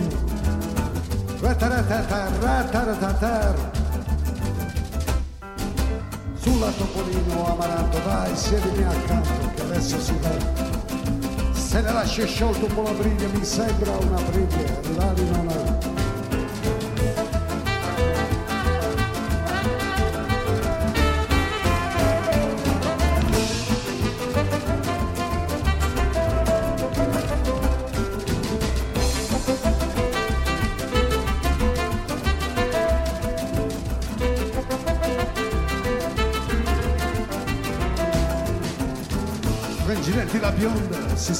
Bionda, abbozza un sorriso, che FIFA che c'è inverno, sulla Topolino Amaranto, dai siedimi accanto del 46. Lingue e dialetti cambia giorno e cambia orario. Giovanni Polli vi aspetta tutti i venerdì dalle ore 19.30. Solo su RPL, la tua radio. Ascoltate Giovanni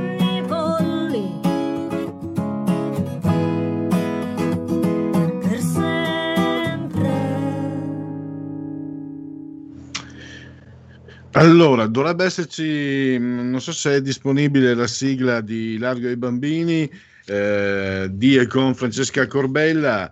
Eh, lei non può essere materialmente oggi, mh, tanti auguri naturalmente, eh, non può esserci eh, per qualche problema che mh, speriamo si risolva più presto.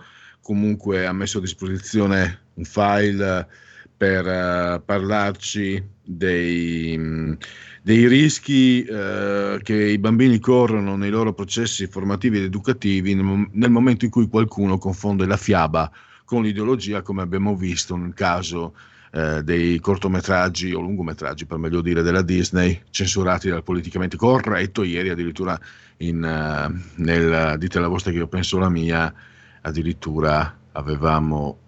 Ah, scusate, ho sbagliato tutto. Eh, Colombo, devi tenere presente che ne vai farmi da badante. Ero convinto che fossero le 17.05, stavo chiamando la, il Francesca Corbella. Chiedo scusa, chiedo scusa, chiedo scusa. Queste sono figuracce preoccupanti ehm, per me, ma non per voi, perché comunque eh, non cambia nulla. Innanzitutto leggo i vostri messaggi e tra poco apriamo le linee. Allora, eh, dunque. Io ho avuto l'esperienza del terremoto del 2016 ad Amatrice, essendo andato giù come tecnico volontario, mi sono beccato un po' di scosse, scrive Fabio. Io ho ipotizzato che in un caso simile dichiaro che tutte quelle dosi mi servono perché sono ingegnere e ho a che fare con i numeri immaginari. Questo è anche vero, tra l'altro. In realtà non ho neanche mai fir- fumato semplice tabacco, scrive Andrea da uh, Torino. Ehm, vabbè, anche questa osservazione, Andrea è un persona molto della Torino, penso che sia anche l'ascoltatore che era intervenuto telefoni, telefonicamente, mh, ascoltatore storico, quindi un po' diciamo conosciamo. No? Lui è sempre stato, mh, non mi stupisce, stupisce, che sia ingegnere perché ha sempre avuto un, ordine logico inoppugnabile e quindi sì, vale per l'ispirazione, bene, allora perché scusate, allora lavorare 10-12 ore in fabbrica non è dura? E il primario, no il primario, scusate, il chirurgo eh, sul chirurgo che sta 10-12 ore in sala operatoria non ha bisogno anche lui, eccetera, eccetera, eccetera. E magari lì possiamo anche aprire dibattito, possiamo anche aprirlo, eh? io sono aperto, ma quando mi dici che hai 2786 dosi e mi fai passare l'idea che siano per uso personale, scusate. Eh, Sandro da Cologno, che se non ho capito male credo che sia eh, Juventino. Non mi esprimo sull'Inter tamponi d'Italia, ma oggi si ricorda un'altra tragedia, i motti di Milano conclusi dal Bava Beccaris con i cannoni sui cittadini. Io mi ricordavo... So che avevo messo Bava Beccaris, il carognone, il car- non carognone, un assassino. Eh, questa è l'Italia non era un assassino, un bandito da strada, era un, uh, un grande ufficiale, un alto ufficiale dell'esercito. Vabbè, allora chiedo scusa per lo sfondone, eh, eh, però dai, andiamo avanti lo stesso perché adesso possiamo partire, ehm, partire con uh, il uh, dite la vostra che io penso la mia. Dite la vostra, che io penso la mia. Il telefono, la tua voce, allo 02 6620 3529. Anche al numero di WhatsApp 346 64 27 756.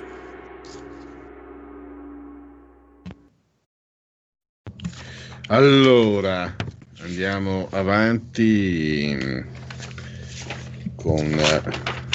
Beh, andiamo a leggerlo direttamente dal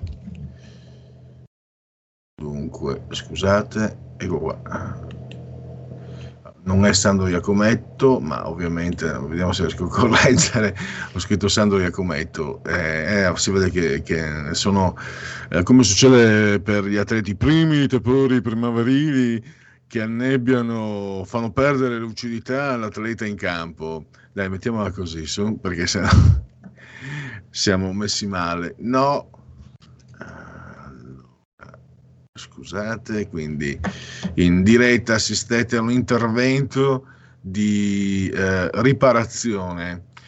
Allora, dicevamo, il, dite la vostra che io penso la mia, riguarda um, il, la loggia Ungheria. Tra le toghe scoppia il caso della loggia Ungheria cioè l'organizzazione di magistrati che condizionava nomine in magistratura negli incarichi pubblici. Io ho messo quattro proposte, poi il tema è libero se volete intervenire. Da quelle parti il più pulito c'ha la rogna. A. B. Fate piano, per carità. Potreste svegliare Mattarella, che è il capo del CSM. C. Palamara santo subito. D. Ungheria. I comunisti nel 56 in Ungheria usarono i carri armati. Se volete dire la vostra, le linee sono aperte anche via WhatsApp. E intanto, eccolo qua, qua vi metto,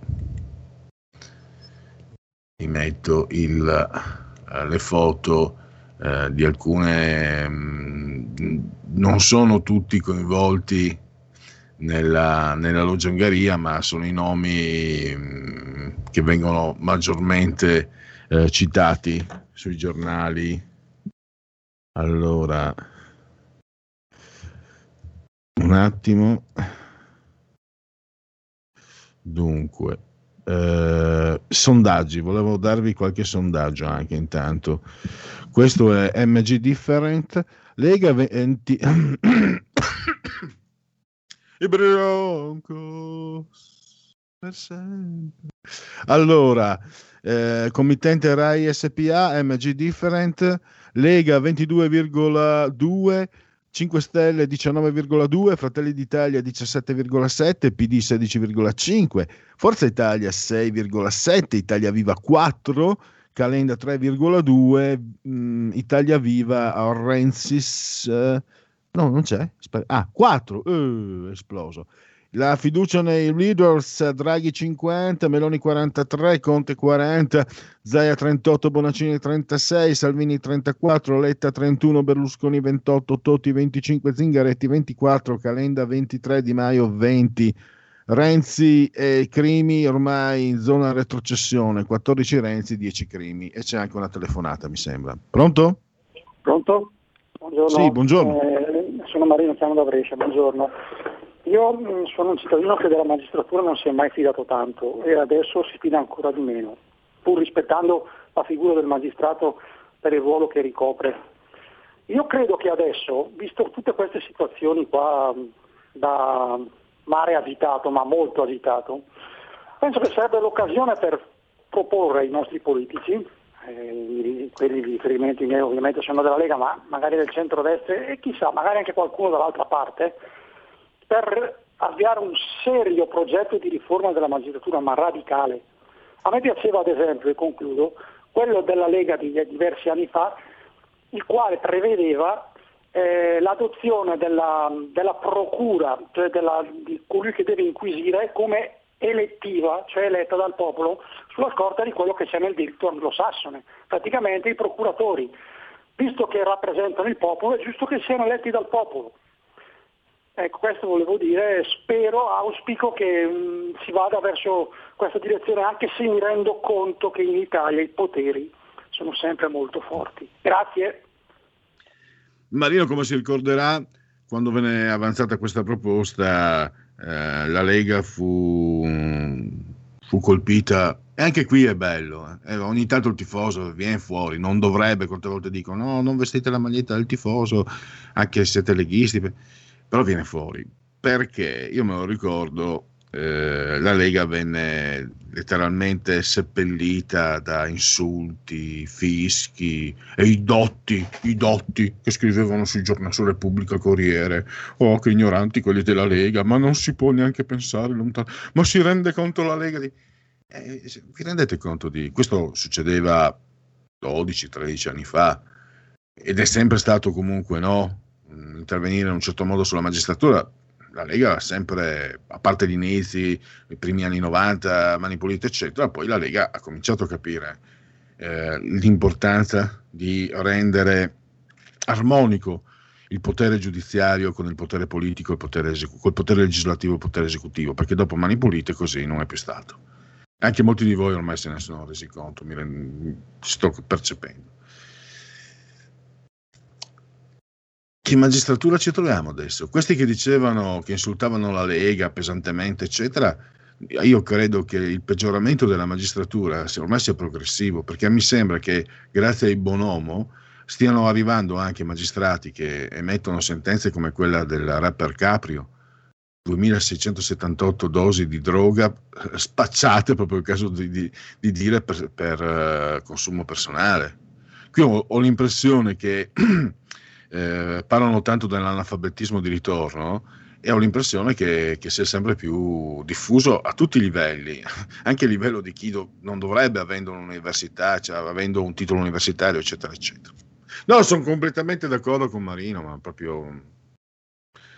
Però ormai sarà l'età, sarà che sto perdendo colpi, come vi siete accorti in questi giorni, ma francamente comincio a essere un po' disilluso eh, insomma, come, come direbbe eh, quello scarsone che alla fine è stato nominato tanto dai critici perché ha copiato spudoratamente Woody Allen, Nanni Moretti.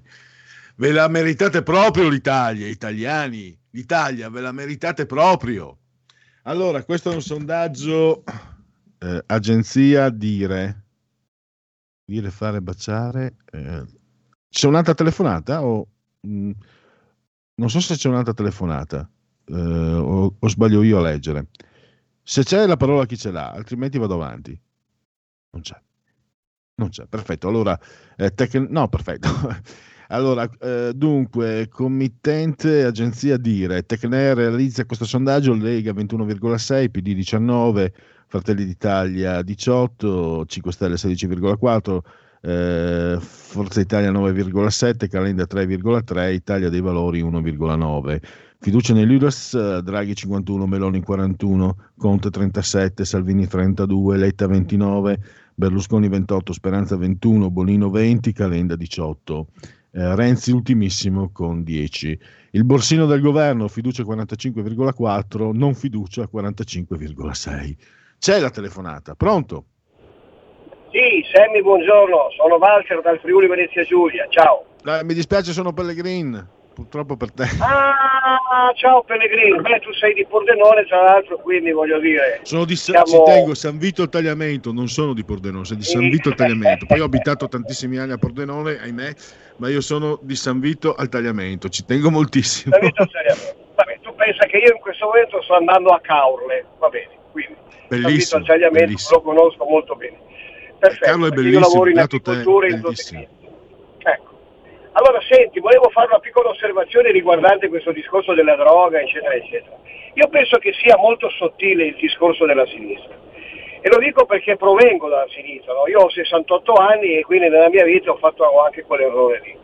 Purtroppo ne abbiamo fatti t- tutti gli errori, riconosco di aver sbagliato tutto, mi hanno fregato. Come mi, hanno frega- mi ha fregato il 5 Stelle con questa manovra diciamo molto, molto accerchiante dal punto di vista psicologico, eccetera, eccetera, eccetera, con delle finte pedagogie da parte di questo truffatore che si chiama Beppe Grillo che ha truffato gli italiani, questa è la verità. Oggi c'era anche un articolo di un suo ex amico che appunto ne parlava di questo personaggio al quale è tutto concesso. Va bene, io volevo fare questo ragionamento, vedere se anche gli altri amici sono, sono, sono d'accordo. Ah, a proposito, io, eh, sia io che mia moglie diamo il 2 per 1000 alla Lega, questo ci tenevo anch'io a sottolinearlo, sono molto contento. Allora, qual è il ragionamento sottile? La sinistra che cosa fa attraverso questa magistratura, questi giudici che evidentemente liberano questi personaggi, questi rapper che hanno 2.000, 3.000, 5.000, 20.000 dosi di droga, eccetera, eccetera. Scatenano problemi in- nell'opinione pubblica, ok? Scatenano i problemi. Ma cosa fa? Fa un discorso molto più sottile, lascia a loro il compito di costruire una classe di persone che se la prende con noi. Capisci? Ecco perché, perché io posso ricordarmi di, tre anni, di due anni fa un discorso al bar con un operaio, parlavamo in maniera normale, poi a un certo punto lui mi ha detto sì però che Salvini faccia il ministro che ha preso l'aperitivo al papete, un ministro, questo, un operaio. Questo è, è sottile quello che stanno facendo. Stanno umiliando gli italiani e li stanno facendo incazzare gli italiani che lavorano, i camerieri, i baristi, la gente dello spettacolo, eccetera, eccetera. Dentro la gente dello spettacolo ci sono personaggi che sono tossicodipendenti, ma vengono autorizzati dai giudici più o meno di sinistra, così come vengono autorizzati i nigeriani a spacciare, a spaccare la faccia alla gente, a mettere la gente, fa tagliarla metterla nel brodo e compagnia bella. Questo, questo è un discorso veramente sottile e dovremo affrontarlo con qualcuno. Borgonovo qualche volta lo affronta, qualche volta lo affronta, abbiamo bisogno di parlarne di più alla nostra radio, perché è sottile questa cosa, ci rimettono tutti contro, le nuove generazioni, la Lega, ma come, sei della Lega, ma come, Salvini va a prendere l'aperitivo al papete, ma come, no? Quando invece Salvini è un uomo libero e può andare a prendere l'aperitivo dove vuole e giustamente ogni volta in televisione dice, dice sono pagato attraverso le tasse dai cittadini e io lavoro per i cittadini. Per quanto riguarda Fratelli d'Italia, Ti devo altro- lasciare perché abbiamo pochissimo tempo, se puoi concludere. Sì, Fratelli d'Italia, altra osservazione. Allora, Fratelli d'Italia sta facendo un gioco molto sporco, perché è vero che non ha classe dirigente, ma sono anche convinto che non la vuole neanche creare. Non la vuole nemmeno creare, perché creare classe dirigente per uno come me che lavora da ho 68 anni, quindi lavora, creare classe dirigente è una cosa molto difficile, quindi viva sempre noi che siamo riusciti a costruire una classe dirigente leale e seria. Ciao, grazie mille. Ciao, grazie a te. Velocissimo l'ultimo, non l'ultimo, ma un sondaggio MG, committente ADN Cronos. Fiducia nella magistratura, no 50, sì 39. Preferisce non rispondere 11. In 30, vediamo se in 30 secondi riesco a fare eh, Segui la Lega.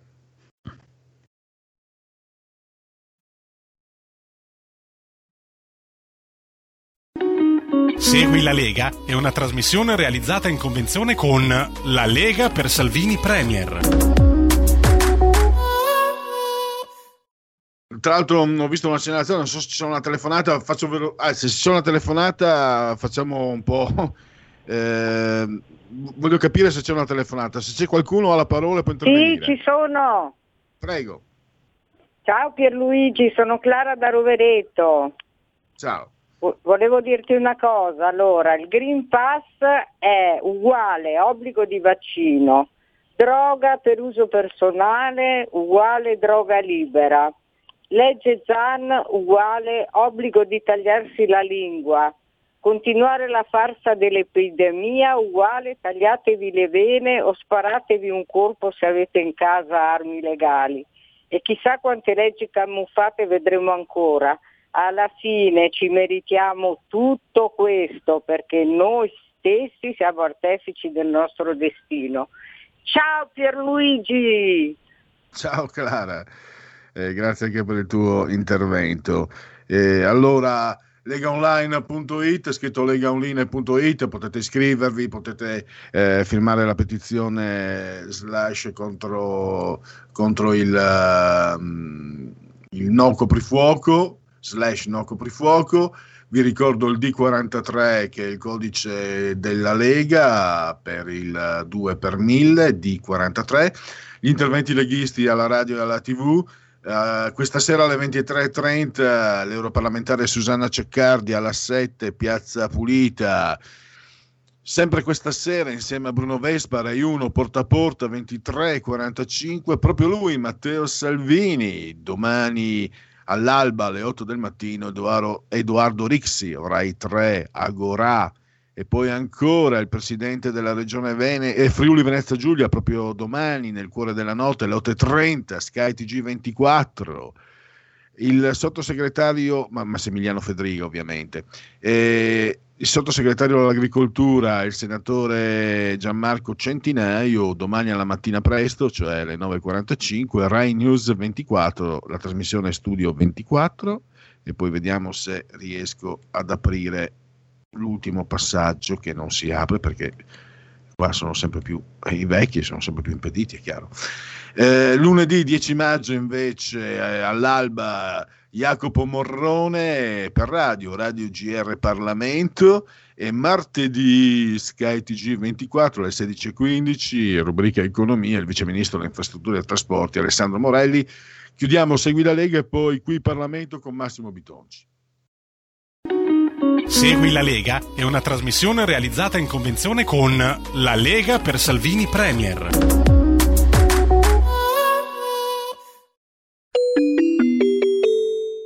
Qui Parlamento. Signor Presidente, Sottosegretario Guerra, onorevoli colleghi, dal 1 gennaio del- di quest'anno sono entrate in vigore le nuove norme in materia di inadempienza bancaria dettate dall'EBA, l'autorità bancaria europea. Nello specifico, il nuovo quadro normativo prevede che la classificazione a default o credito deteriorato avvenga automaticamente quando un debito scaduto, considerato rilevante, superi tutte e due le soglie previste dal regolamento, ovvero 100 euro per l'esposizione al dettaglio e 500 euro per le esposizioni diverse da quella del dettaglio la soglia relativa dell'1% dell'esposizione verso la controparte.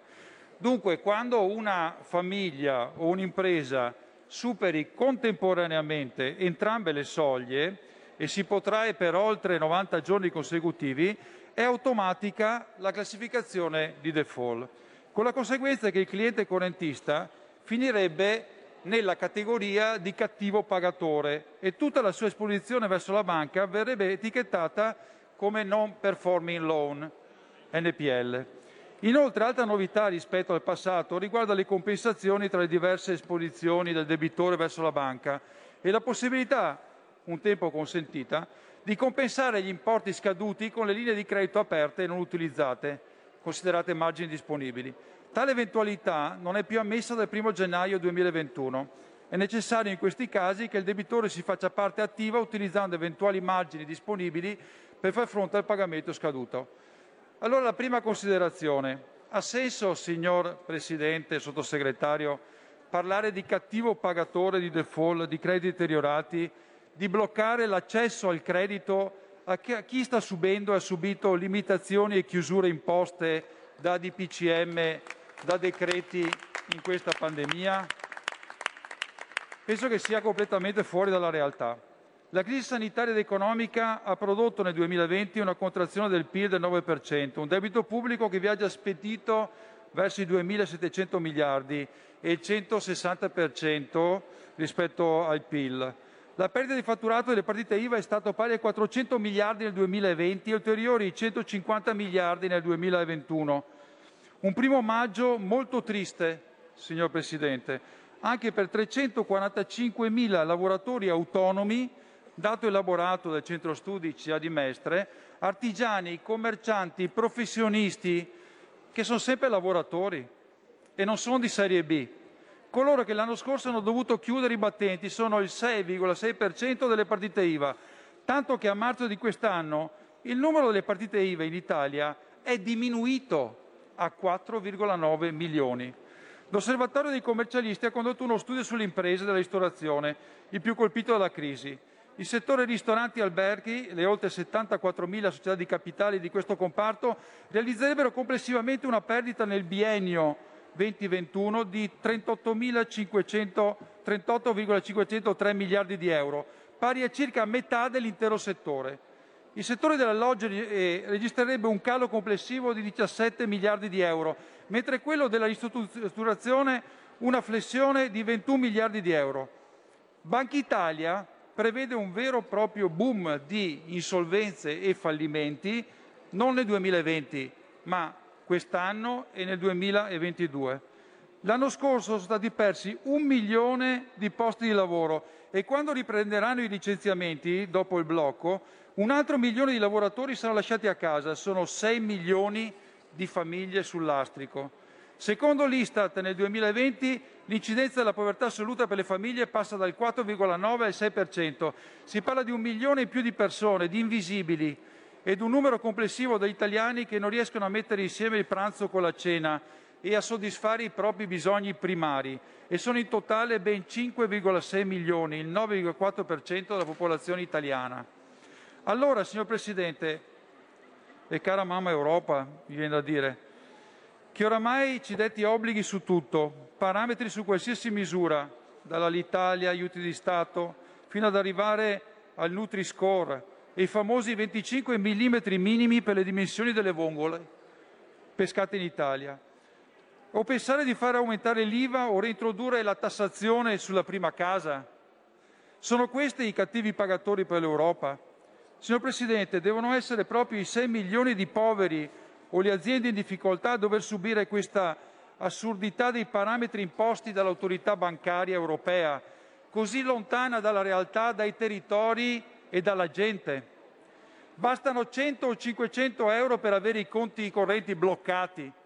Un'impresa prevede un quadro allarmante per i risparmiatori italiani, sottolineando che il pericolo di un improvviso arresto a tutta una serie di pagamenti, la criticità per molti artigiani, commercianti, piccoli imprenditori e anche per molte famiglie di non poter usufruire di quelle piccole forme di flessibilità che sono fondamentali per far fronte a pagamenti di utenze o altri adempimenti, come gli stipendi, i contributi previdenziali, le rate di finanziamenti e mutui.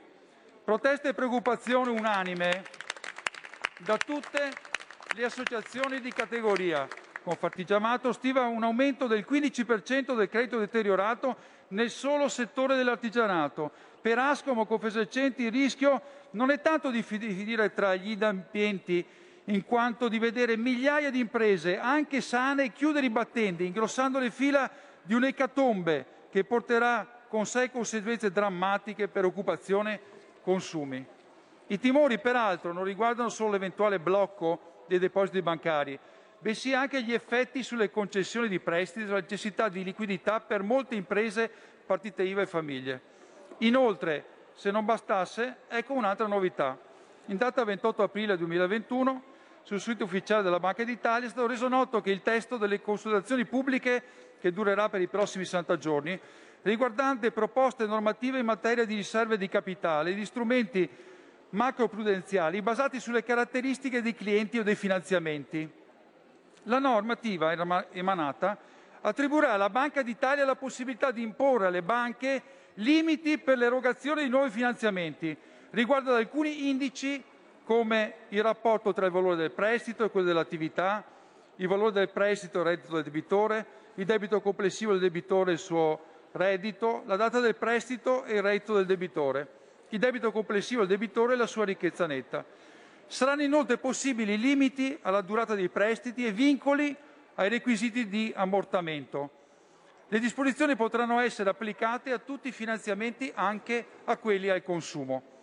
Allora, signor Presidente, è evidente l'alto rischio di una fortissima stretta creditizia, quale inevitabile conseguenza delle segnalazioni alla centrale dei rischi e della riclassificazione degli affidamenti della clientela in caso di piccoli sconfinamenti, con ripercussioni negative anche su tutte le altre imprese della filiera. La Banca d'Italia, dal canto suo, ha emesso una nota ove ha precisato che i nuovi requisiti sarebbero più stringenti ma non introducono un vero e proprio divieto per gli istituti bancari e intermediari finanziari sullo sconfinamento, oltre alla disponibilità presente sul conto corrente, ovvero oltre il limite dell'eventuale fido, giacché la possibilità di sconfinare non è un diritto del cliente, bensì una facoltà concessa dalla banca, come classificare i clienti ai fini prudenziali, ossia ai fini del calcolo dei requisiti patrimoniali. Ma signor Presidente, signor Sottosegretario, tutti noi e le aziende, abbiamo ben presente quello che è successo lo scorso anno sui finanziamenti richiesti dalle aziende nonostante la garanzia statale. Sappiamo molto bene come ci siano stati istituti, in barba alla norma, che non hanno concesso nuova liquidità e finanziamenti, rinegoziando le vecchie posizioni senza dare nuova liquidità. Signor Presidente, le banche devono classificare i clienti ai fini del calcolo dei requisiti patrimoniali e avranno un diverso approccio di trattamento dei loro clienti rispetto al passato, in termini di considerazione della sofferenza e delle gravi difficoltà non temporanee nella restituzione del debito ed è inevitabile. La condizione di default sarà per la banca un sinonimo di cattiva qualità del credito e rifletterà negativamente sul relativo costo per le aziende. Non si dovrebbe ragionare così, signor Presidente, con un'ottica completamente diversa che favorisca l'accesso alla liquidità? Allora, signor Presidente, diventa assolutamente urgente rafforzare le misure per sostenere famiglie e imprese all'accesso del credito nell'esigenza immediata liquidità. Bisogna sospendere e rivedere la nuova definizione di default. Per i conti correnti in rosso è una necessità di sospendere il calendar provisioning, stante la situazione di molti paesi europei del perdurare del lockdown a causa pandemia.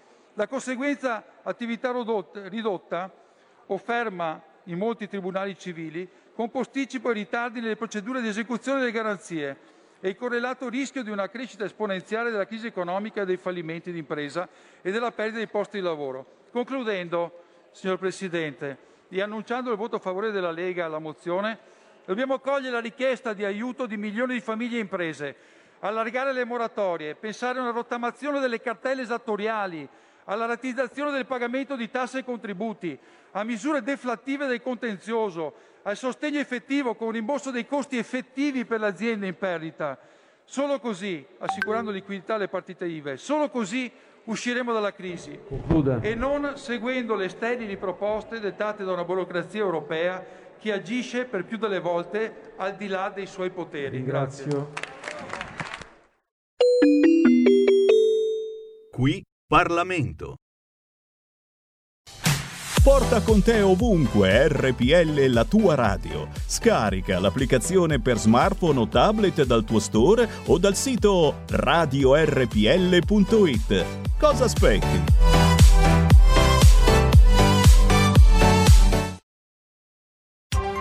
Coming Soon Radio, quotidiano di informazione cinematografica. Al cinema viviamo insieme ogni emozione. Pazzesco. Quelle che colorano la vita. Quali sono le cose importanti? Lo sai quali sono. Che fanno brillare gli occhi.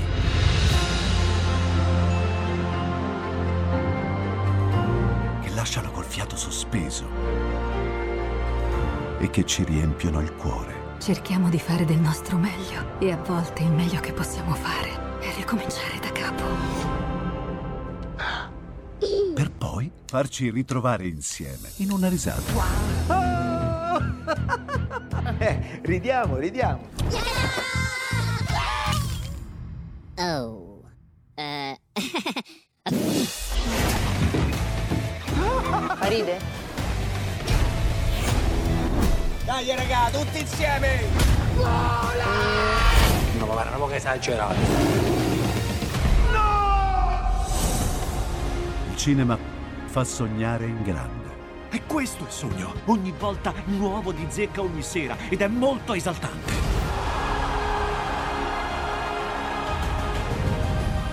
Credo che sia stato il più bel momento della mia vita.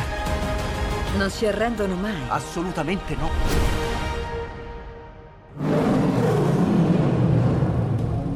Accade solo al cinema. Ciao ragazzi, ci vediamo al cinema. Scusa. Va ora in onda Largo ai bambini, educazione e dintorni. Dove c'è un bambino, c'è un'intera società con Francesca Corbella. Allora siamo extra tardi, super tardi, quindi via subito con eh, Largo ai bambini. Eh, Francesca non c'è ma ci ha lasciato un- una registrazione, si parlerà appunto del rischio di passare dall'ideologia, da, di far confusione tra fiaba e ideologia e i rischi per l'educazione e i processi educativi e formativi del bambino. Prego. Buon pomeriggio a tutti, sono Francesca Corbella Siete ad un'altra puntata di Largo ai bambini, la trasmissione dedicata all'educazione e a tutto il mondo che ruota intorno ai nostri cucciolini, ai nostri bambini. Oggi parliamo di fiabe e il titolo della rubrica di oggi è Narrare fiabe, non ideologie. Partiamo subito da un episodio di cronaca. La Disney qualche mese fa ha messo il bollino rosso ad alcuni dei suoi classici, in particolare a Dumbo, a Peter Pan e agli Aristogatti, e li ha vietati addirittura ai minori di 7 anni, perché i tre film hanno alcuni contenuti che trasmettono parole, eh, testuali parole, stereotipi di genere e messaggi dannosi e razzisti e, e quindi devono restare visibili solo ad un pubblico adulto. Avete capito bene, ha dell'incredibile. I tre corvetti di Dumbo o Dumbo, che dir si voglia, sono neri e appaiono, diciamo, come eh, sminuiti in quanto tali. Questa è la giustificazione. In realtà poi, a ben ricordare, sono i tre eh, eh, protagonisti secondari che confortano eh, adorabilmente, direi, il piccolo nel momento della sua disperazione. Eh, e così è, insomma. E, mh, mm, questi signori del, dell'elite mondialista, ricordiamo che la Disney è una delle prime dieci multinazionali del mondo, una delle grandi blue chip, che hanno tra l'altro eh, hanno, hanno, messo sul mercato dei film anche molto poco adatti ai bambini, con delle immagini molto forti, come per esempio Il Re Leone, che è un film splendido con dei grandi disegni, ma ha dei contenuti che non sono adatti ai bimbi piccolini. Eh, c'è il tradimento di uno zio, c'è la, mm, cioè lo zio che tradisce, il padre muore, il padre buono muore, eh, il piccolo viene abbandonato, la madre viene minacciata di morte dalle iene, cioè sono scene di carestia, insomma delle scene che indubbiamente non sono adatte. Ecco, tuttavia questi appunto signori del lead mondialista eh, in forza di un'ideologia censurano i loro film più storici, che sono i più poetici e quelli di, di, di altissima qualità, quelli autenticamente scaturiti dalla, dalla matita di Walt Disney, per ragioni appunto puramente ideologiche.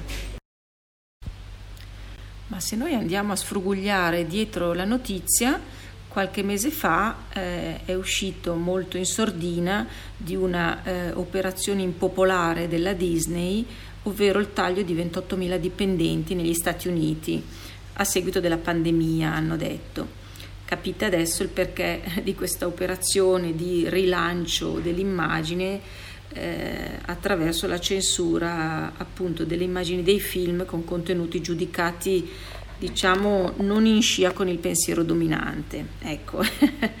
Ma veniamo al cuore della nostra pagina di oggi, eh, che parla appunto di fiabe e del perché dobbiamo salvaguardare la narrativa classica dell'infanzia, comprese, dico io, le vecchie pellicole del disegnatore americano.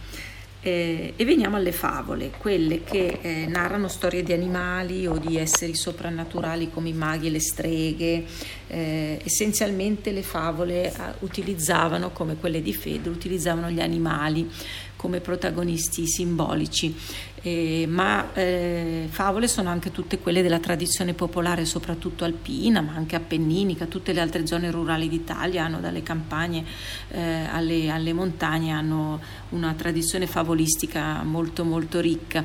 E poi abbiamo le fiabe, c'è questa distinzione che va fatta, che sono quelle dove i protagonisti sono essenzialmente degli umani quindi diciamo la più diffusa a livello planetario che è conosciuta e tradotta praticamente in tutto il mondo è Cenerentola, ma poi noi in Europa abbiamo gli immortali eh, personaggi dei fratelli Grimm, eh, gli Andersen e tantissimi altri autori. Eh, sia nelle fiabe che nelle favole l'errore più grande che possiamo fare è di considerare eh, i protagonisti o i vari elementi mh, degli elementi reali, mentre tutti, sia animali sia umani, hanno esclusivamente un valore simbolico. Quindi il lupo eh, non è un vero lupo, non intende affatto eh, eh, trasmettere ai bambini il senso della ferocia del, del predatore, da, da, tanto da desiderare di ucciderlo, infatti nessun bambino vorrebbe uccidere il lupo. ehm, Cenerentola stessa non è la donna eh, immiserita che si riscatta solo ed esclusivamente tramite l'uomo ricco, bello e potente. Ecco, questi sono eh, giudizi, sono, questi giudizi sono superficiali, eh, sono poi quelli formulati in modo superficiale dalla multinazionale Disney, eh, così per far contento il popolino con argomentazioni ideologiche e demagogiche molto molto rapide, molto piccine, insomma.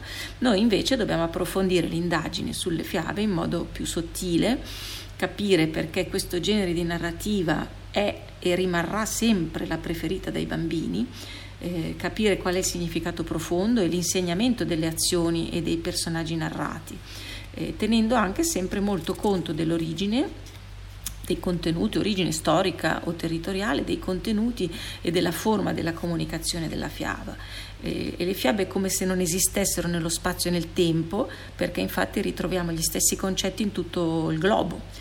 Eh, per quanto le singole storie siano radicate localmente e si sviluppino intorno a tradizioni territoriali specifiche che vanno appunto comprese ehm, le mm, credenze che vi vengono narrate e le immagini eh, sono di antichissima portata, non, non, si conosce l'origine, la data di nascita della, della, della fiaba.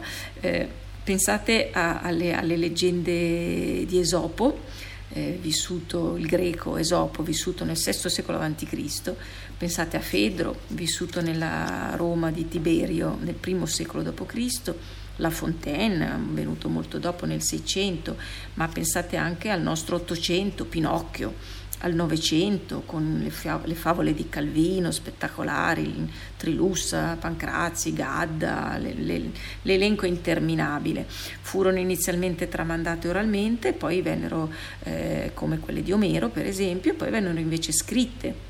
Le, eh, stesse, le stesse leggende di Omero poi furono scritte e rimangono e rimarranno per sempre, spero, se noi ci diamo da fare a difenderle, un bagaglio di eh, acquisizioni vitali della civiltà umana, eh, sono un patrimonio veramente inalienabile, eh, sono anche la garanzia della continuità culturale intergenerazionale perché nascono dalla necessità di raccontare da nonno a nipote con efficacia, mediante simboli, delle profonde verità sociali tra le, mm, tra le verità morali, tra gli aspetti morali abbiamo per esempio, eh, esempio la pigrizia che viene sempre punita, i furbi, i furbi che prevalgono, ma poi vanno anche, eh, vanno anche, a gambe all'aria perché trionfano poi i saggi e gli umili che sono magari più intelligenti. Eh, il più piccolino della famiglia viene dileggiato eh, perché è inferiore, perché magari è piccolino, eccetera, ma poi riscatta i fratelli che sembrano sembravano più prepotenti, ma in realtà erano degli stolti, eccetera. No? È sempre narrata la volontà di condannare i vizi, eh, la volontà stessa di riuscire a sopravvivere grazie alla virtù. Mm? I vizi spingono ad azioni abiette nelle fiabe e le virtù ad azioni eh, che si concludono eh, con trionfi sublimi. Ecco. Eh, in Cenerentola, per esempio, ci sono i simboli della donna buona, servizievole, ma anche però quella eh, anche però la, la matrigna che rappresenta l'altezzosità e l'arroganza eh, Cenerentola che è sfruttata e umiliata ha in sé la grazia, ha la gentilezza e queste sono virtù, eh, quindi sì, è una um, figura um, modesta, ma la sua grazia le permette poi la liberazione, l'elevazione, la, la, la libertà poi delle scelte e invece le sorellastre potenti e capricciose rimangono due figure goffe e sgradevoli che non arrivano a nessun traguardo. Ecco, poi non si deve pensare, cosa che viene fatta al giorno d'oggi, che il principe rappresenti eh, l'unico riscatto della donna, non, in, in, quanto bello ricco e potente, non è assolutamente così. Il principe eh, bisogna diciamo rivestire il ruolo di questo eh, principe di, anche questo di simbolismo, cioè l'uomo come fondamentale complemento della donna, con delle differenze però di azione, con delle differenze di approccio. Il bacio mh, mm, che ritroviamo spesso è la congiunzione, è l'unione che fa la forza eh, ed è l'evoluzione sia dell'uno che dell'altro, il, comple- il completamento sia dell'uno che dell'altro. Ecco, eh, invece questa ossessione del politically correct eh, individua nel principe l'uomo che impone il matrimonio a propria scelta senza chiedere il permesso. Non è assolutamente così, è proprio il contrario. Nella favola il principe è l'emblema della purezza maschile, eh, della forza del vigore, colui che supera ostacoli con coraggio e con eh, forza di volontà eh, per raggiungere, anche a dispetto di ogni condizione sociale dell'epoca, cioè Cenerentola era una serva. Mm? Eh, parola demodè, non la dovrei usare, ma per inquadrare bene il personaggio dell'epoca. Ecco, e quindi questo principe con la propria volontà raggiunge il proprio scopo nobile che è l'amore. E anche questo non è da intendersi eh, scioccamente come l'amore romantico, no? Si è stato detto che Cenerentola o la bella addormentata nel bosco sono le due figure romantiche. Ecco, chi si intende minimamente di letteratura eh, eh, si accappona la pelle solo a sentire la parola romantico perché ha tutt'altro significato. Eh, l'amore romantico è una, anzi non esito a definirlo una, una iettatura per gli sciocchi perché, perché, rappresenta una finzione, rappresenta un ideale irraggiungibile eh, e totalmente destituito, destituito, anche di sentimento puro. Ehm, nella fiaba l'unione amorosa è quanto di più esista eh, per dare, da dare come insegnamento ai bambini, perché non è, non è, idealizzato proprio come appunto il famoso famigerato amore romantico, ma è profondo, è profondo, è un amore che si conquista, è un amore che si coltiva, è un amore che si porta avanti anche con la fatica eh, parola demodè, anche questa, la fatica. Eh, è un amore che è l'unione dei complementari, è un'interdipendenza fruttuosa di uomo e donna più uno più l'altro mm? e anche il vissero felici e contenti con cui si concludono le fiabe classiche eh, significa proprio questo, significa il credere fermamente, il lottare, eh, l'amare con tutti se stessi per una lunga durata, mm? perché è vissero, quindi vissero per sempre, quindi qualcosa che inizia e che non termina, non è volubile. Mm? e, e che va oltre i muri delle, delle, convenzioni e delle difficoltà che la vita pone, perché anche il principe e la principessa, che vissero felici per sempre, avranno avuto anche loro delle difficoltà, come tutti quanti noi. Quindi la fiaba enfatizza il, il punto eh, ideale a cui tendere. Hm? Questo è fede, hm? tradotto in termini religiosi si chiama fede. Poi dal punto di vista pedagogico la fiaba ha un'importanza grandissima perché mh, mm, le figure familiari per esempio eh, ritornano, sono ricorrenti, la mamma che è sempre saggia, amorevole, vedete non sono tutte sagge e amorevoli le mamme ma nella fiaba sì, quindi è simbolica anche questa mamma. I figli sono sempre incauti e inesperti. Ehm, come quelli del pifferaio magico, i bambini che seguono il pifferaio magico e si fanno abbindolare dal racconta, racconta storie. La nonna è una figura di persona vulnerabile, malata, eh, il cacciatore che è amico e che sostituisce la figura maschile o paterna in quanto forte, giusto, come, come un padre, però non è il padre, quindi è comunque eh, un uomo buono che eh, appare nella vita di questi figli inesperti o scapestrati e li sostiene eh, e quindi fa da contraltare invece al lupo che è la figura dell'imbroglione l'estofante e, e che è il seduttore per i figli incauti. No? Poi c'è sempre la casa che è l'emblema della solidità familiare o del nido materno, dal quale il bambino piccolo si emancipa. Vede per esempio i tre porcellini, si possono vedere i tre porcellini, ma anche Capuccetto Rosso eh, si ritrova sempre l'ammonimento materno, il buon consiglio che accompagna il viaggio, che conforta il figlio che parte a cercare fortuna per il mondo, eh, c'è sempre presente Capuccetto Rosso Docet, la strada perigliosa con le sue mh, appunto seduzioni, la strada perigliosa è il simbolo dell'autonomia verso la vita adulta eh, e poi appunto sempre il leitmotiv del, del pericolo, quindi il lupo, eh, dal quale però la mamma accorta aveva messo in guardia i, i figlioli. E, e, poi ci sono tanti valori che abbiamo tutti noi, la fiducia tradita, l'ingenuità, valori, tanti elementi della nostra vita, l'ingenuità con cui ci affacciamo sul mondo, la fiducia tradita, la menzogna, l'inganno. Il lupo invita Capuccetta a fare una gara e poi la spinge verso la strada più lunga per poter giungere per primo a mangiarsi la nonna.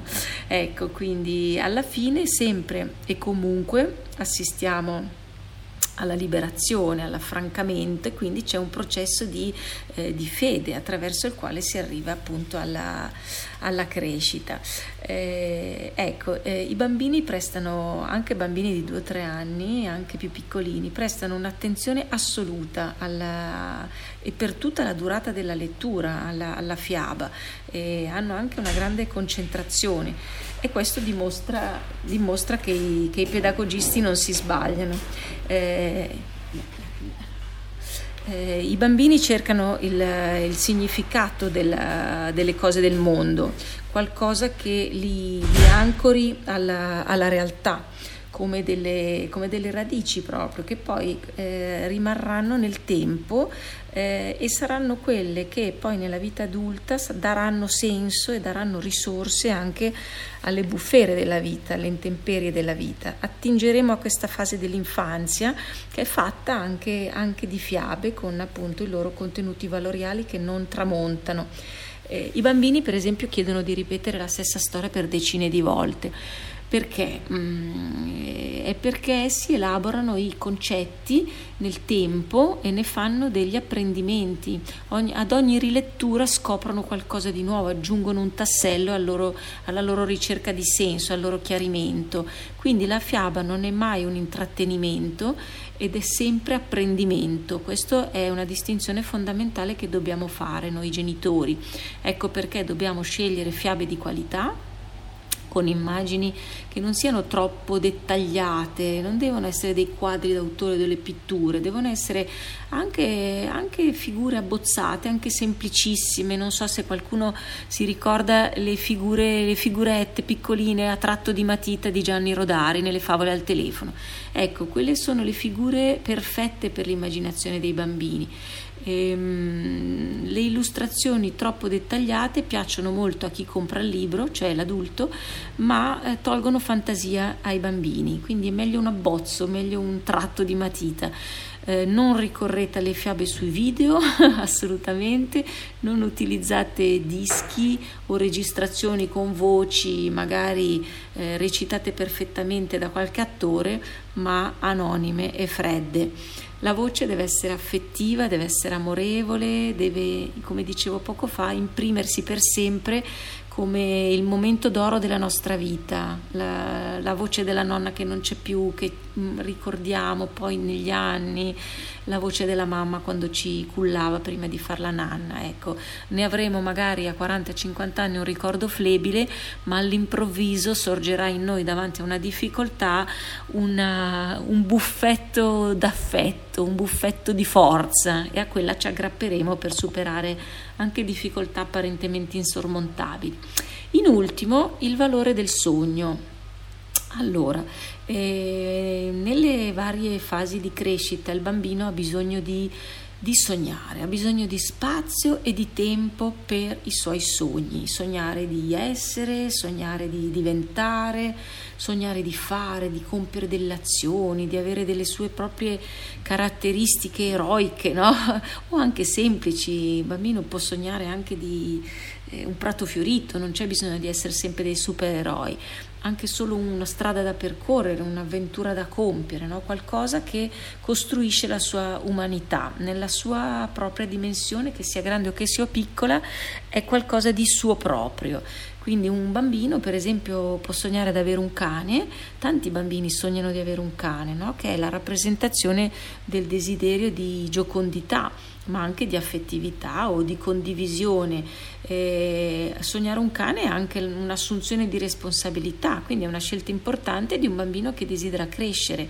E allora un bambino che sogna un cane leggerà storie di cani, sognerà avventure con cani eh, nella giungla tropicale come quelli di Salgari o in Alaska come quelli di Jack London, eccetera. No? E sono dei mm, luoghi che poi diventano luoghi e figure, personaggi che poi diventano leggendari eh, mm, per lui perché poi li ritrova nella letteratura.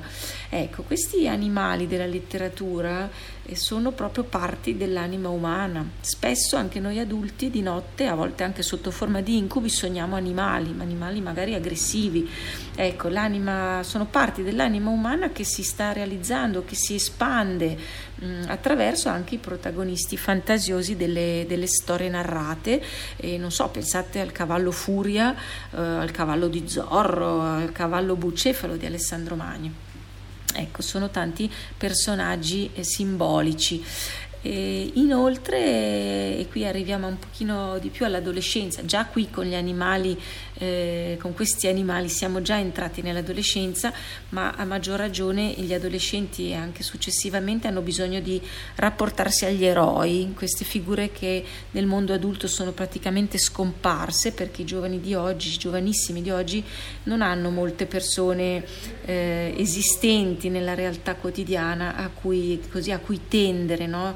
Eh, allora gli eroi non sono sempre persone inesistenti o irraggiungibili, sono sempre semplicemente dei eh, propulsori di fantasia, dei propulsori di sogni, quindi eh, fanno un po' le veci del padre nel senso educativo del termine, cioè eh, padre come apritore eh, di piste verso il mondo, quindi qualcuno a cui riferirsi. Gli adolescenti hanno bisogno sì del padre naturalmente, ma iniziano ad affacciarsi sul mondo e quindi queste figure possono essere spesso trovate fuori nel mondo.